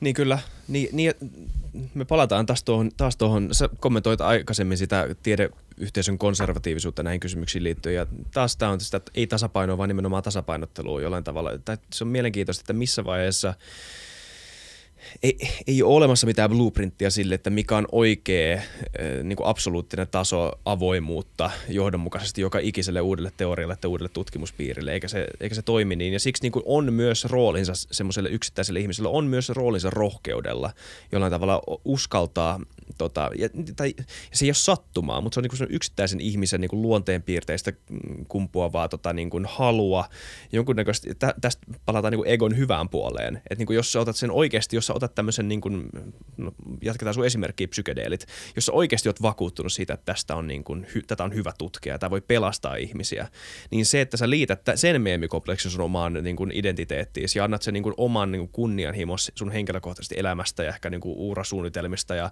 ylipäätään vaan sitä, että tämä on mun elämän tarkoitus, tämä on mun tämän nykyhetken tarkoitus, niin siinä on niin kuin positiivinen puoli sille, että miten ihmiset omaksuu näitä tota, ideoita ja, ja, ja siis varmaan mon, suurin osa hyvistä keksinnöistä ja hyvistä innovaatioista ja hyvistä tota, asioista, mitä ihminen on luonut ö, maapallolle, ei ole tullut se niin kuin puhtaan rationaalisen niin kuin vakuuttumisen innoittamana, vaan, vaan sen niin kuin, sen, sy- sen synteesistä siihen, että minkälaista myös on olla ihminen maailmassa ja minkälaista on elää sosiaalisena eläimenä ja niin kuin jotenkin ö, navigoida näissä piireissä. Ja tämä on tosi vaikeaa.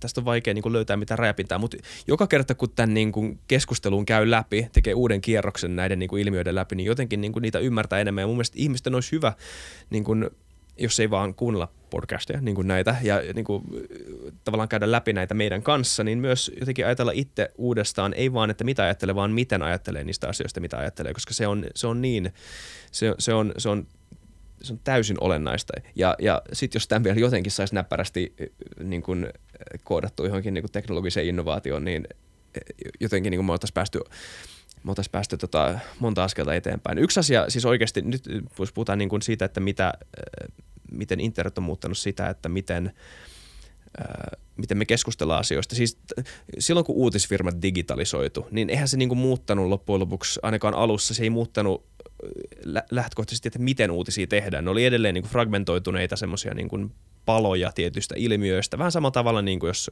jossain sanomalehdessä tai jossain niin kuin viiden uutisissa ilmastiin niin kuin uutiset. Ne, ne kuvaltiin semmoisena, kuvaltiin artikkeleina, ne kuvaltiin insertteinä ja ne kuvaltiin tota, tämmöisiä niin paloina, valittuina pitcheina erilaisista mielenkiintoisista ja usein niin kuin negatiivista asioista, mitä maailmassa tapahtuu, niin kuin uutiset toimii.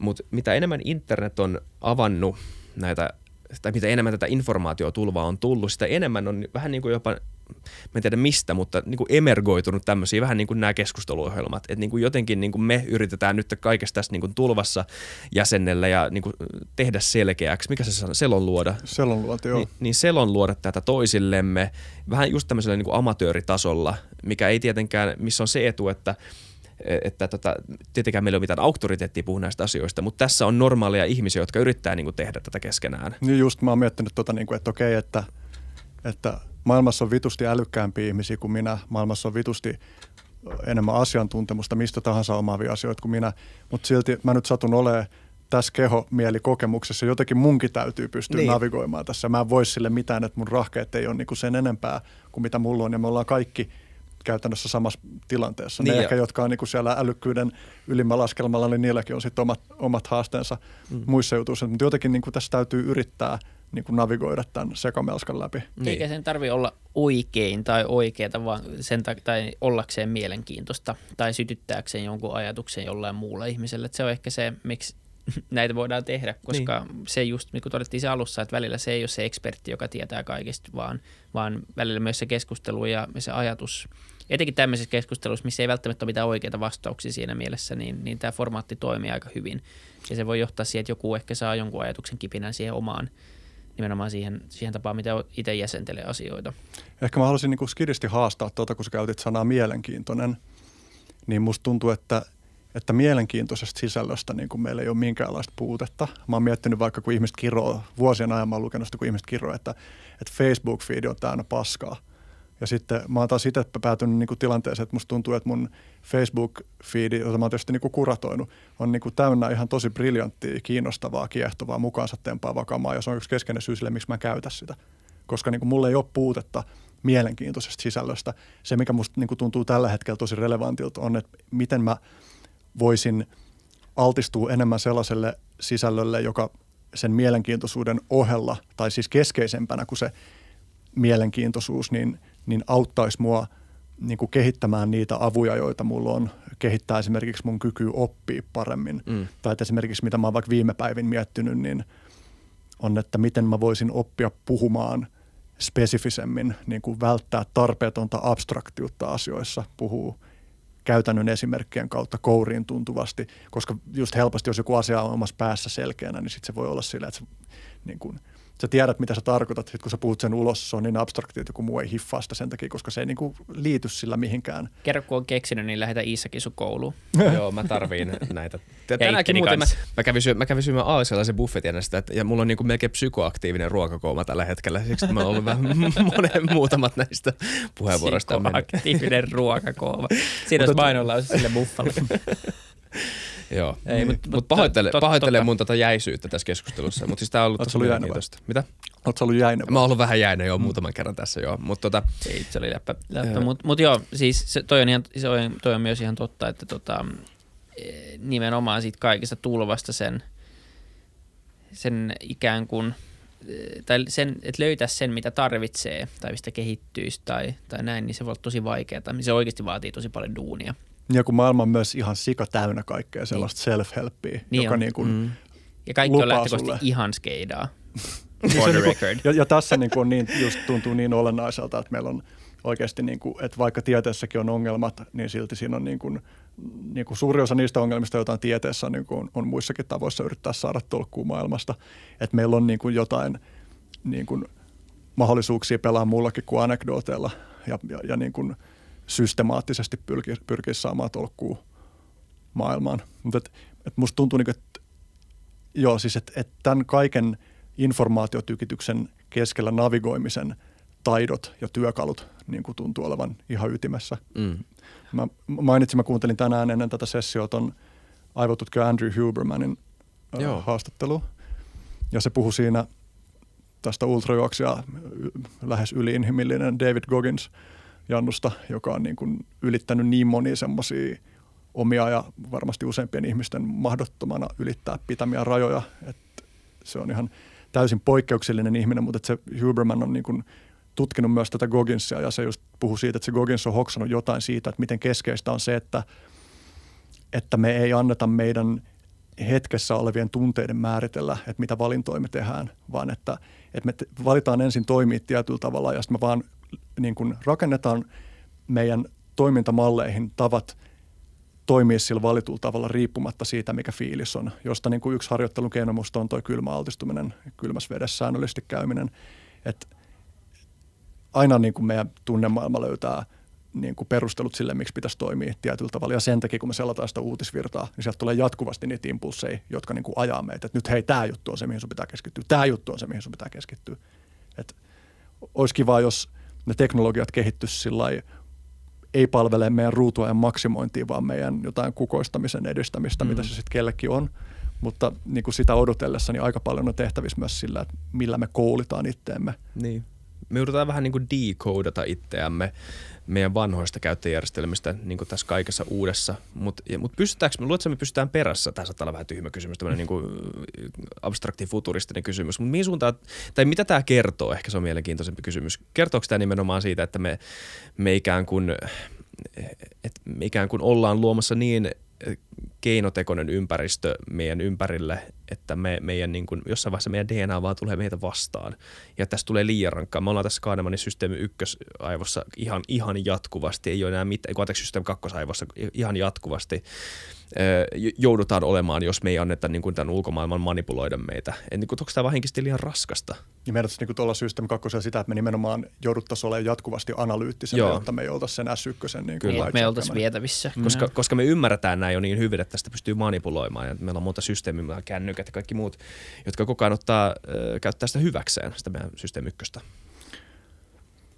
Mm, mä en saa vakuutettu itteeni fatalistiksi tuossa mielessä. Hyvä. Että et mä näen, että niin, mä en ole löytänyt, mä, siis, mä käytin muun muassa vuosien lukien tosi paljon niin kuin, niin kuin romahdusperspektiiveistä. Mm. Et niin kuin, liittyen niin kuin öljyhuippuun ja, ja liittyen niin kuin ylipäänsä meidän niin kuin sivilisaation jotenkin semmoisia polkuriippuvuuksia, joihin, joiden vuoksi just meidän järjestelmä on tosi hauras. Että on niin kuin paljon paikkoja, jo, joissa niin kuin hajoaminen johtaa siihen, että koko tämä systeemi vaan menee polville. Ja sitä nyt nähtiin jollain tavalla tässä viimeisen vuoden aikana, että kuinka monet niin kuin vaikka ruoantuotannossa, miten niin kuin, miten riakaleeksi kaikki niin kuin meni monille maailman ihmisille. Mutta mut, okei, mä vietin vuosia lukea noita ja ne on mun mielestä edelleenkin relevantteja. Sitten toisaalta musta on kiinnostavaa lukea tai kuunnella semmoista valtaajamaista niin kuin teknofuturismi, optimismi, enkä mä niin kuin siihenkään, mä, mä en osaa sanoa, niin kuin, siis että mä en tule vakuuttuneeksi, mutta en mä myöskään tule vakuuttuneeksi siitä, että se ei voisi olla niin ja sama noiden romahdussettien kanssa ja sama kaikkien niin kuin, erilaisten niin kuin tulevaisuusskenaarioiden kanssa. Että se, minkä mä tiedän, on se, että meillä on kuitenkin mahdollisuuksia olla mukana niin kuin louhimassa sitä suuntaa, johon me mennään, ja meidän on mahdollista vaikuttaa meidän niin kuin insentiivijärjestelmiin, insentiivirakenteisiin. Meidän on mahdollista niin kuin ihan vain tällaisissa, tällaisissakin vuorovaikutuksissa niin kuin tukea toistemme niin kuin vuorovaikutustapojen kehkeytymistä sellaiseen suuntaan, joka auttaa meitä paremmin auttaa toisiamme, ymmärtää toisiamme paremmin. Olipas vaikea lausua. Joo, toi, joo, tosi hyvin sanottu. Itse asiassa joo, hyvä muistaa se, toi, toi on. tarkalleen, mitä sanoit tuossa, mutta oli tosi hyvä. Et, niin, siis ihan sikana on mahdollisuuksia, mutta siinä tarvitaan myös viisautta, joka on niin kuin jonkinlaista ehkä, tai että yksi tapa nähdä, että mitä viisaus voisi olla, niin että se on niin kuin, ö, kyky toimia tavalla, joka edistää keskinäistä hyvinvointia niin kuin pitkillä aikajänteillä. Mm. Et me tarvitaan niin kuin älyä, me tarvitaan rationaalisuutta, jotka on niin kuin eri asia keskenään. Mä mielen, että rationaalisuus on enemmän niin kuin käytäntöjä ja toimintatapoja, niin. joilla älyn tehoa hyödynnetään. Ja sitten sit me tarvitaan viisautta ja näitä kaikkia, niin kuin mitään ilman ei selvitä. Jep. Ja kaikessa on niin kuin ihan loputtomasti tekemistä. Ja, ja just, että vaikka et miettii, että älykkyys nykyymmärryksen perusteella on suhteellisen staattinen, että on joitain juttuja, ilmeisesti jotain viitteitä, että meditaatio voi niin kuin vaikuttaa hieman – niin kuin älytehon lisääntymiseen, mutta ei kauhean paljon. Mutta sitten on paljon joustavia juttuja, just niin kuin esimerkiksi rationaalisuus, joka niin kuin on, on niin kuin kykyä, tai että yksi tapa nähdä se on, että se on kykyä käyttää älykkyyttä tehokkaasti, moniulotteisesti tunnistaa vinoomia, tunnistaa itsepetosta, tuollaisia juttuja. Mm. Tämä ei ole onneksi meidän kenenkään yksilön ongelma, että meidän pitäisi yksin ratkaista tämä koko, niin kuin, koko höskä, vaan me voidaan myös kehittyä meidän kyvyssä niin kuin hajautetusti ajatella paremmin. Ja tässä itse asiassa ehkä pieni vastaus siihen, että pitääkö mennä sentralisoidumpaan suuntaan, joka heitettiin aiemmin ilmoille, että mä veikkaan kyllä, että tämä desentralisoituminen tosi monissa jutuissa tulee jatkuu ja meidän täytyy kehittää sellaiset käytännöt, joilla me pystytään tulemaan toimeen mm. alati enemmän desentralisoituvan näin informaatiomaailman kanssa. Mä näin kerron teille sitten, kun Wilipedian beta-versio on saatavilla. Wikipedia! Niin, niin sit, niin sit mä lähetän linkin. Niin. Oh, okei, okay, nyt mä tavallaan haluan, että toi perustaa vaan ton nimen takia. Mua kutsuttiin yläasteella Wilipediaksi. Siitä se lähti. Ah, se oli niin fiksu. en mä tiedä missä johtuu, mutta Wikipedia. Hauskaa. Joo. Ei, mutta tota... ei, mutta toi on ihan, ihan totta, että mä uskon ihan mm. samaan, että ei me – ei tästä tule mitään keskustietohallintoa, vaan, vaan tota, niin, kyllä, se, kyllä tämä jatkuu tämä sama meno, se on ihan, ihan, ihan varmaa, mutta mut tota, kyllä tuntuu nyt viime vuosien perusteella, että olisi ihan hyvä vähän niin, oppia vähän keskustelemaan paremmin ja jotenkin oikeasti löytää näitä ratkaisuja siihen ja olisi vähän, vähän jotenkin vähemmän hässäkkää. Tämä, mm. tämä on ollut aika, niin, kaikkea on kyllä tapahtunut. Mm. Se, se, jos tämä vuosikymmen olisi vähän siinä mielessä eikä välttämättä ole, mutta se, että me löydettäisiin jotain tapoja vähän stabilisoida tätä, niin se olisi varmaan ihan hyvä. Niin. Niin hässäkkähän varmaan, hässäkkä varmaan ikinä katoa, mutta jollain tavalla, tämä on nyt eka kerta, kun ihmisiä kuullaan, yhtäkkiä ihmiset ehkä tajunnut sen vähitellen, että aa, pystyn menemään, mä voin mennä twiittaa, mitä mä haluan. Ja sitten jotkut oikeasti ihmiset katsoo sen, että mun mm. mielipiteellä on merkitystä jollain tavalla. Ja, ja sitten, että, että sä voit, sä voit paljon helpommin on mielipiteitä niin kuin kautta tai ideologioita sun klikkien kautta niin kuin löytää jonkun väylän, saada jotain hyväksyntää ehkä tai välttää häpeää tai äh, en mä tiedä, on vaikea niin kuin puhumista niin kuin kollektiivisesta ihmiskunnan iästä tai että, että nyt me ollaan niin internetin nuoruudessa ikään kuin kaikkien ihmiset syntyy omana päivänään ja, ja, ja elää tämän niin saman kokemuksen läpi. Mutta kyllä, kyllä meidän niin kollektiiviset tavat internetin suhteen on ikään kuin mitattavissa jonkun tuommoisen mielikuvan kautta. Ja me ollaan vaikka se ei niin kuin sinänsä ole itsessään mikään vastaus asiaan tai niin kuin it begs the question, että miten sä sit selität sen, niin kuin, öö, sen vaiheen tai kaikki siihen liittyvät niin kuin tavat, mutta me ollaan kuitenkin niin kuin selkeästi alkuvaiheessa ja me ei, ole, me ei ole vielä ihan ymmärretty edes kysyä oikeita kysymyksiä liittyen siihen, mutta mut vähitellen joo. Ja musta tuntuu, että tämä tässä puhutaan siis paljon syvällisemmästä asiasta kuin siitä, että mitä internet on tehnyt keskustelukulttuurille. Ei se ole vaan sitä. Se on myös sitä, että miten internet on paljastanut niin, meidän keskustelusta. Ennen, paljon enemmän kuin, kuin niin. mitä se on tehnyt sille. Ja se myös se, että kaikki niin. nämä asiat on, on, siis se, että sä uskot johonkin, niin nimenomaan se, tai se, se häiritsee mua aina se, että se ei ole ihmisen tyhmyyttä. Niin, niin, niin puhuttiin tuossa, että, että ihmisen mielipide tulee jostain. Ja, ja tosi paljon, niin kuin ollaan puhuttu, on myös sitä, että, että että jos Isak, jos me asuttaisiin nyt Isakin kanssa jossain pikkukaupungissa, missä mä, mä tunnen joku kolme tyyppiä, Isak on yksi niistä, ja sitten Isakin mielestä maailma on litteä, ja se lähtee nyt jonkin sinne tapaamiseen, missä on joku 30 samanhenkistä mm. tyyppiä, niin haluatko lähteä mukaan, niin joo, kyllä mä voin lähteä niin bissille ja, ja kuuntelee jotain maapallolitteen teoriaa. Ei se ole, en mä usko, että kaikki, niin kuin yhtenä esimerkki, että kaikki uskoo ihan tosissaan. Aina niitä fanaatikkoja, mm.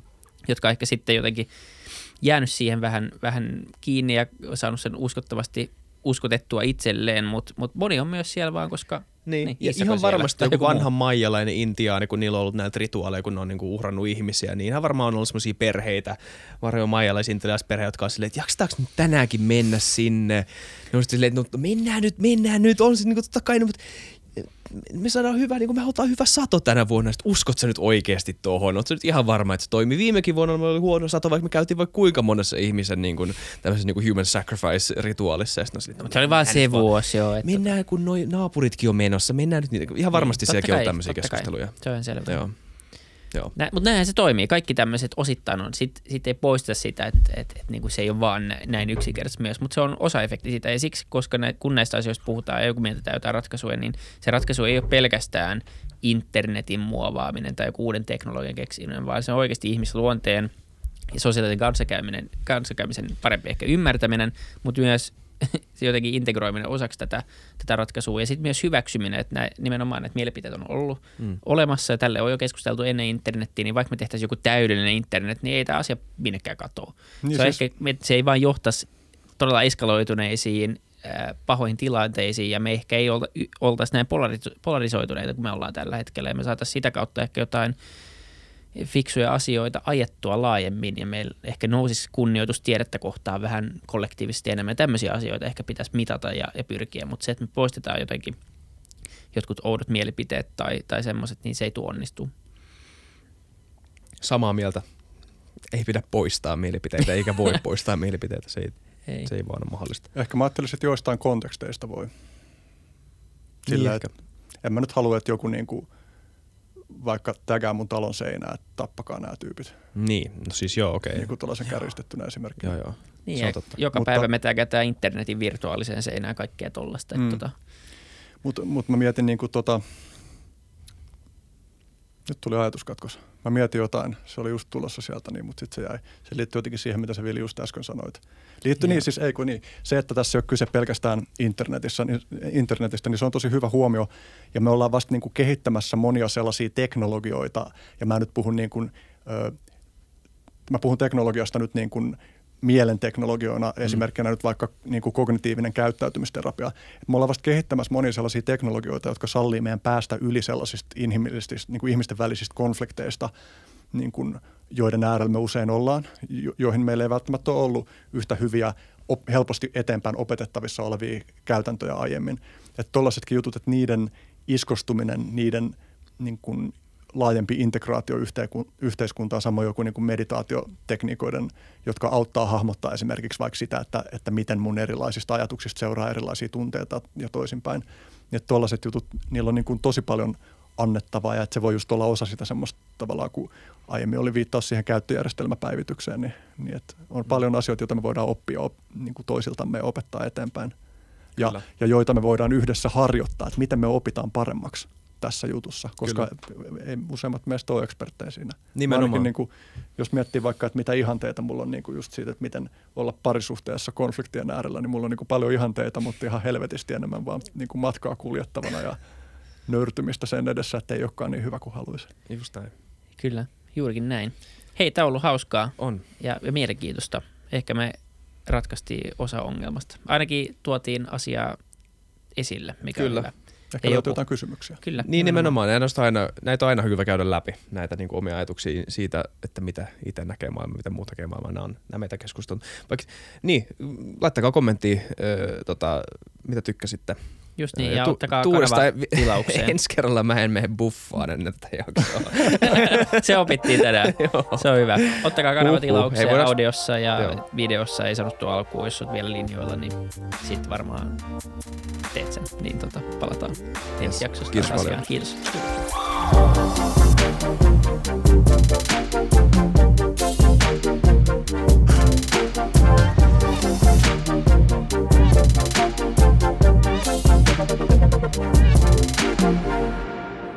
Kiitti kaikille kuuntelijoille, yhteistyökumppaneille ja FutuCastin koko tiimille. Isa Kraution ja William von der Baalinin lisäksi, Isa Kraution minä, tiimiin kuuluu tuotantovastaava Samuel Happonen ja media vastaava Tuumas Lundström. Ja kiitos Niko Noanalle tästä upeasta tunnaribiisistä, joka on mukana Lululandissa. Seuratkaa mitä somessa nimimerkillä FutuCast, millä tahansa podcast-alustalla ja niin ja saa arvostella. Mielellään. Thanks. Moi moi.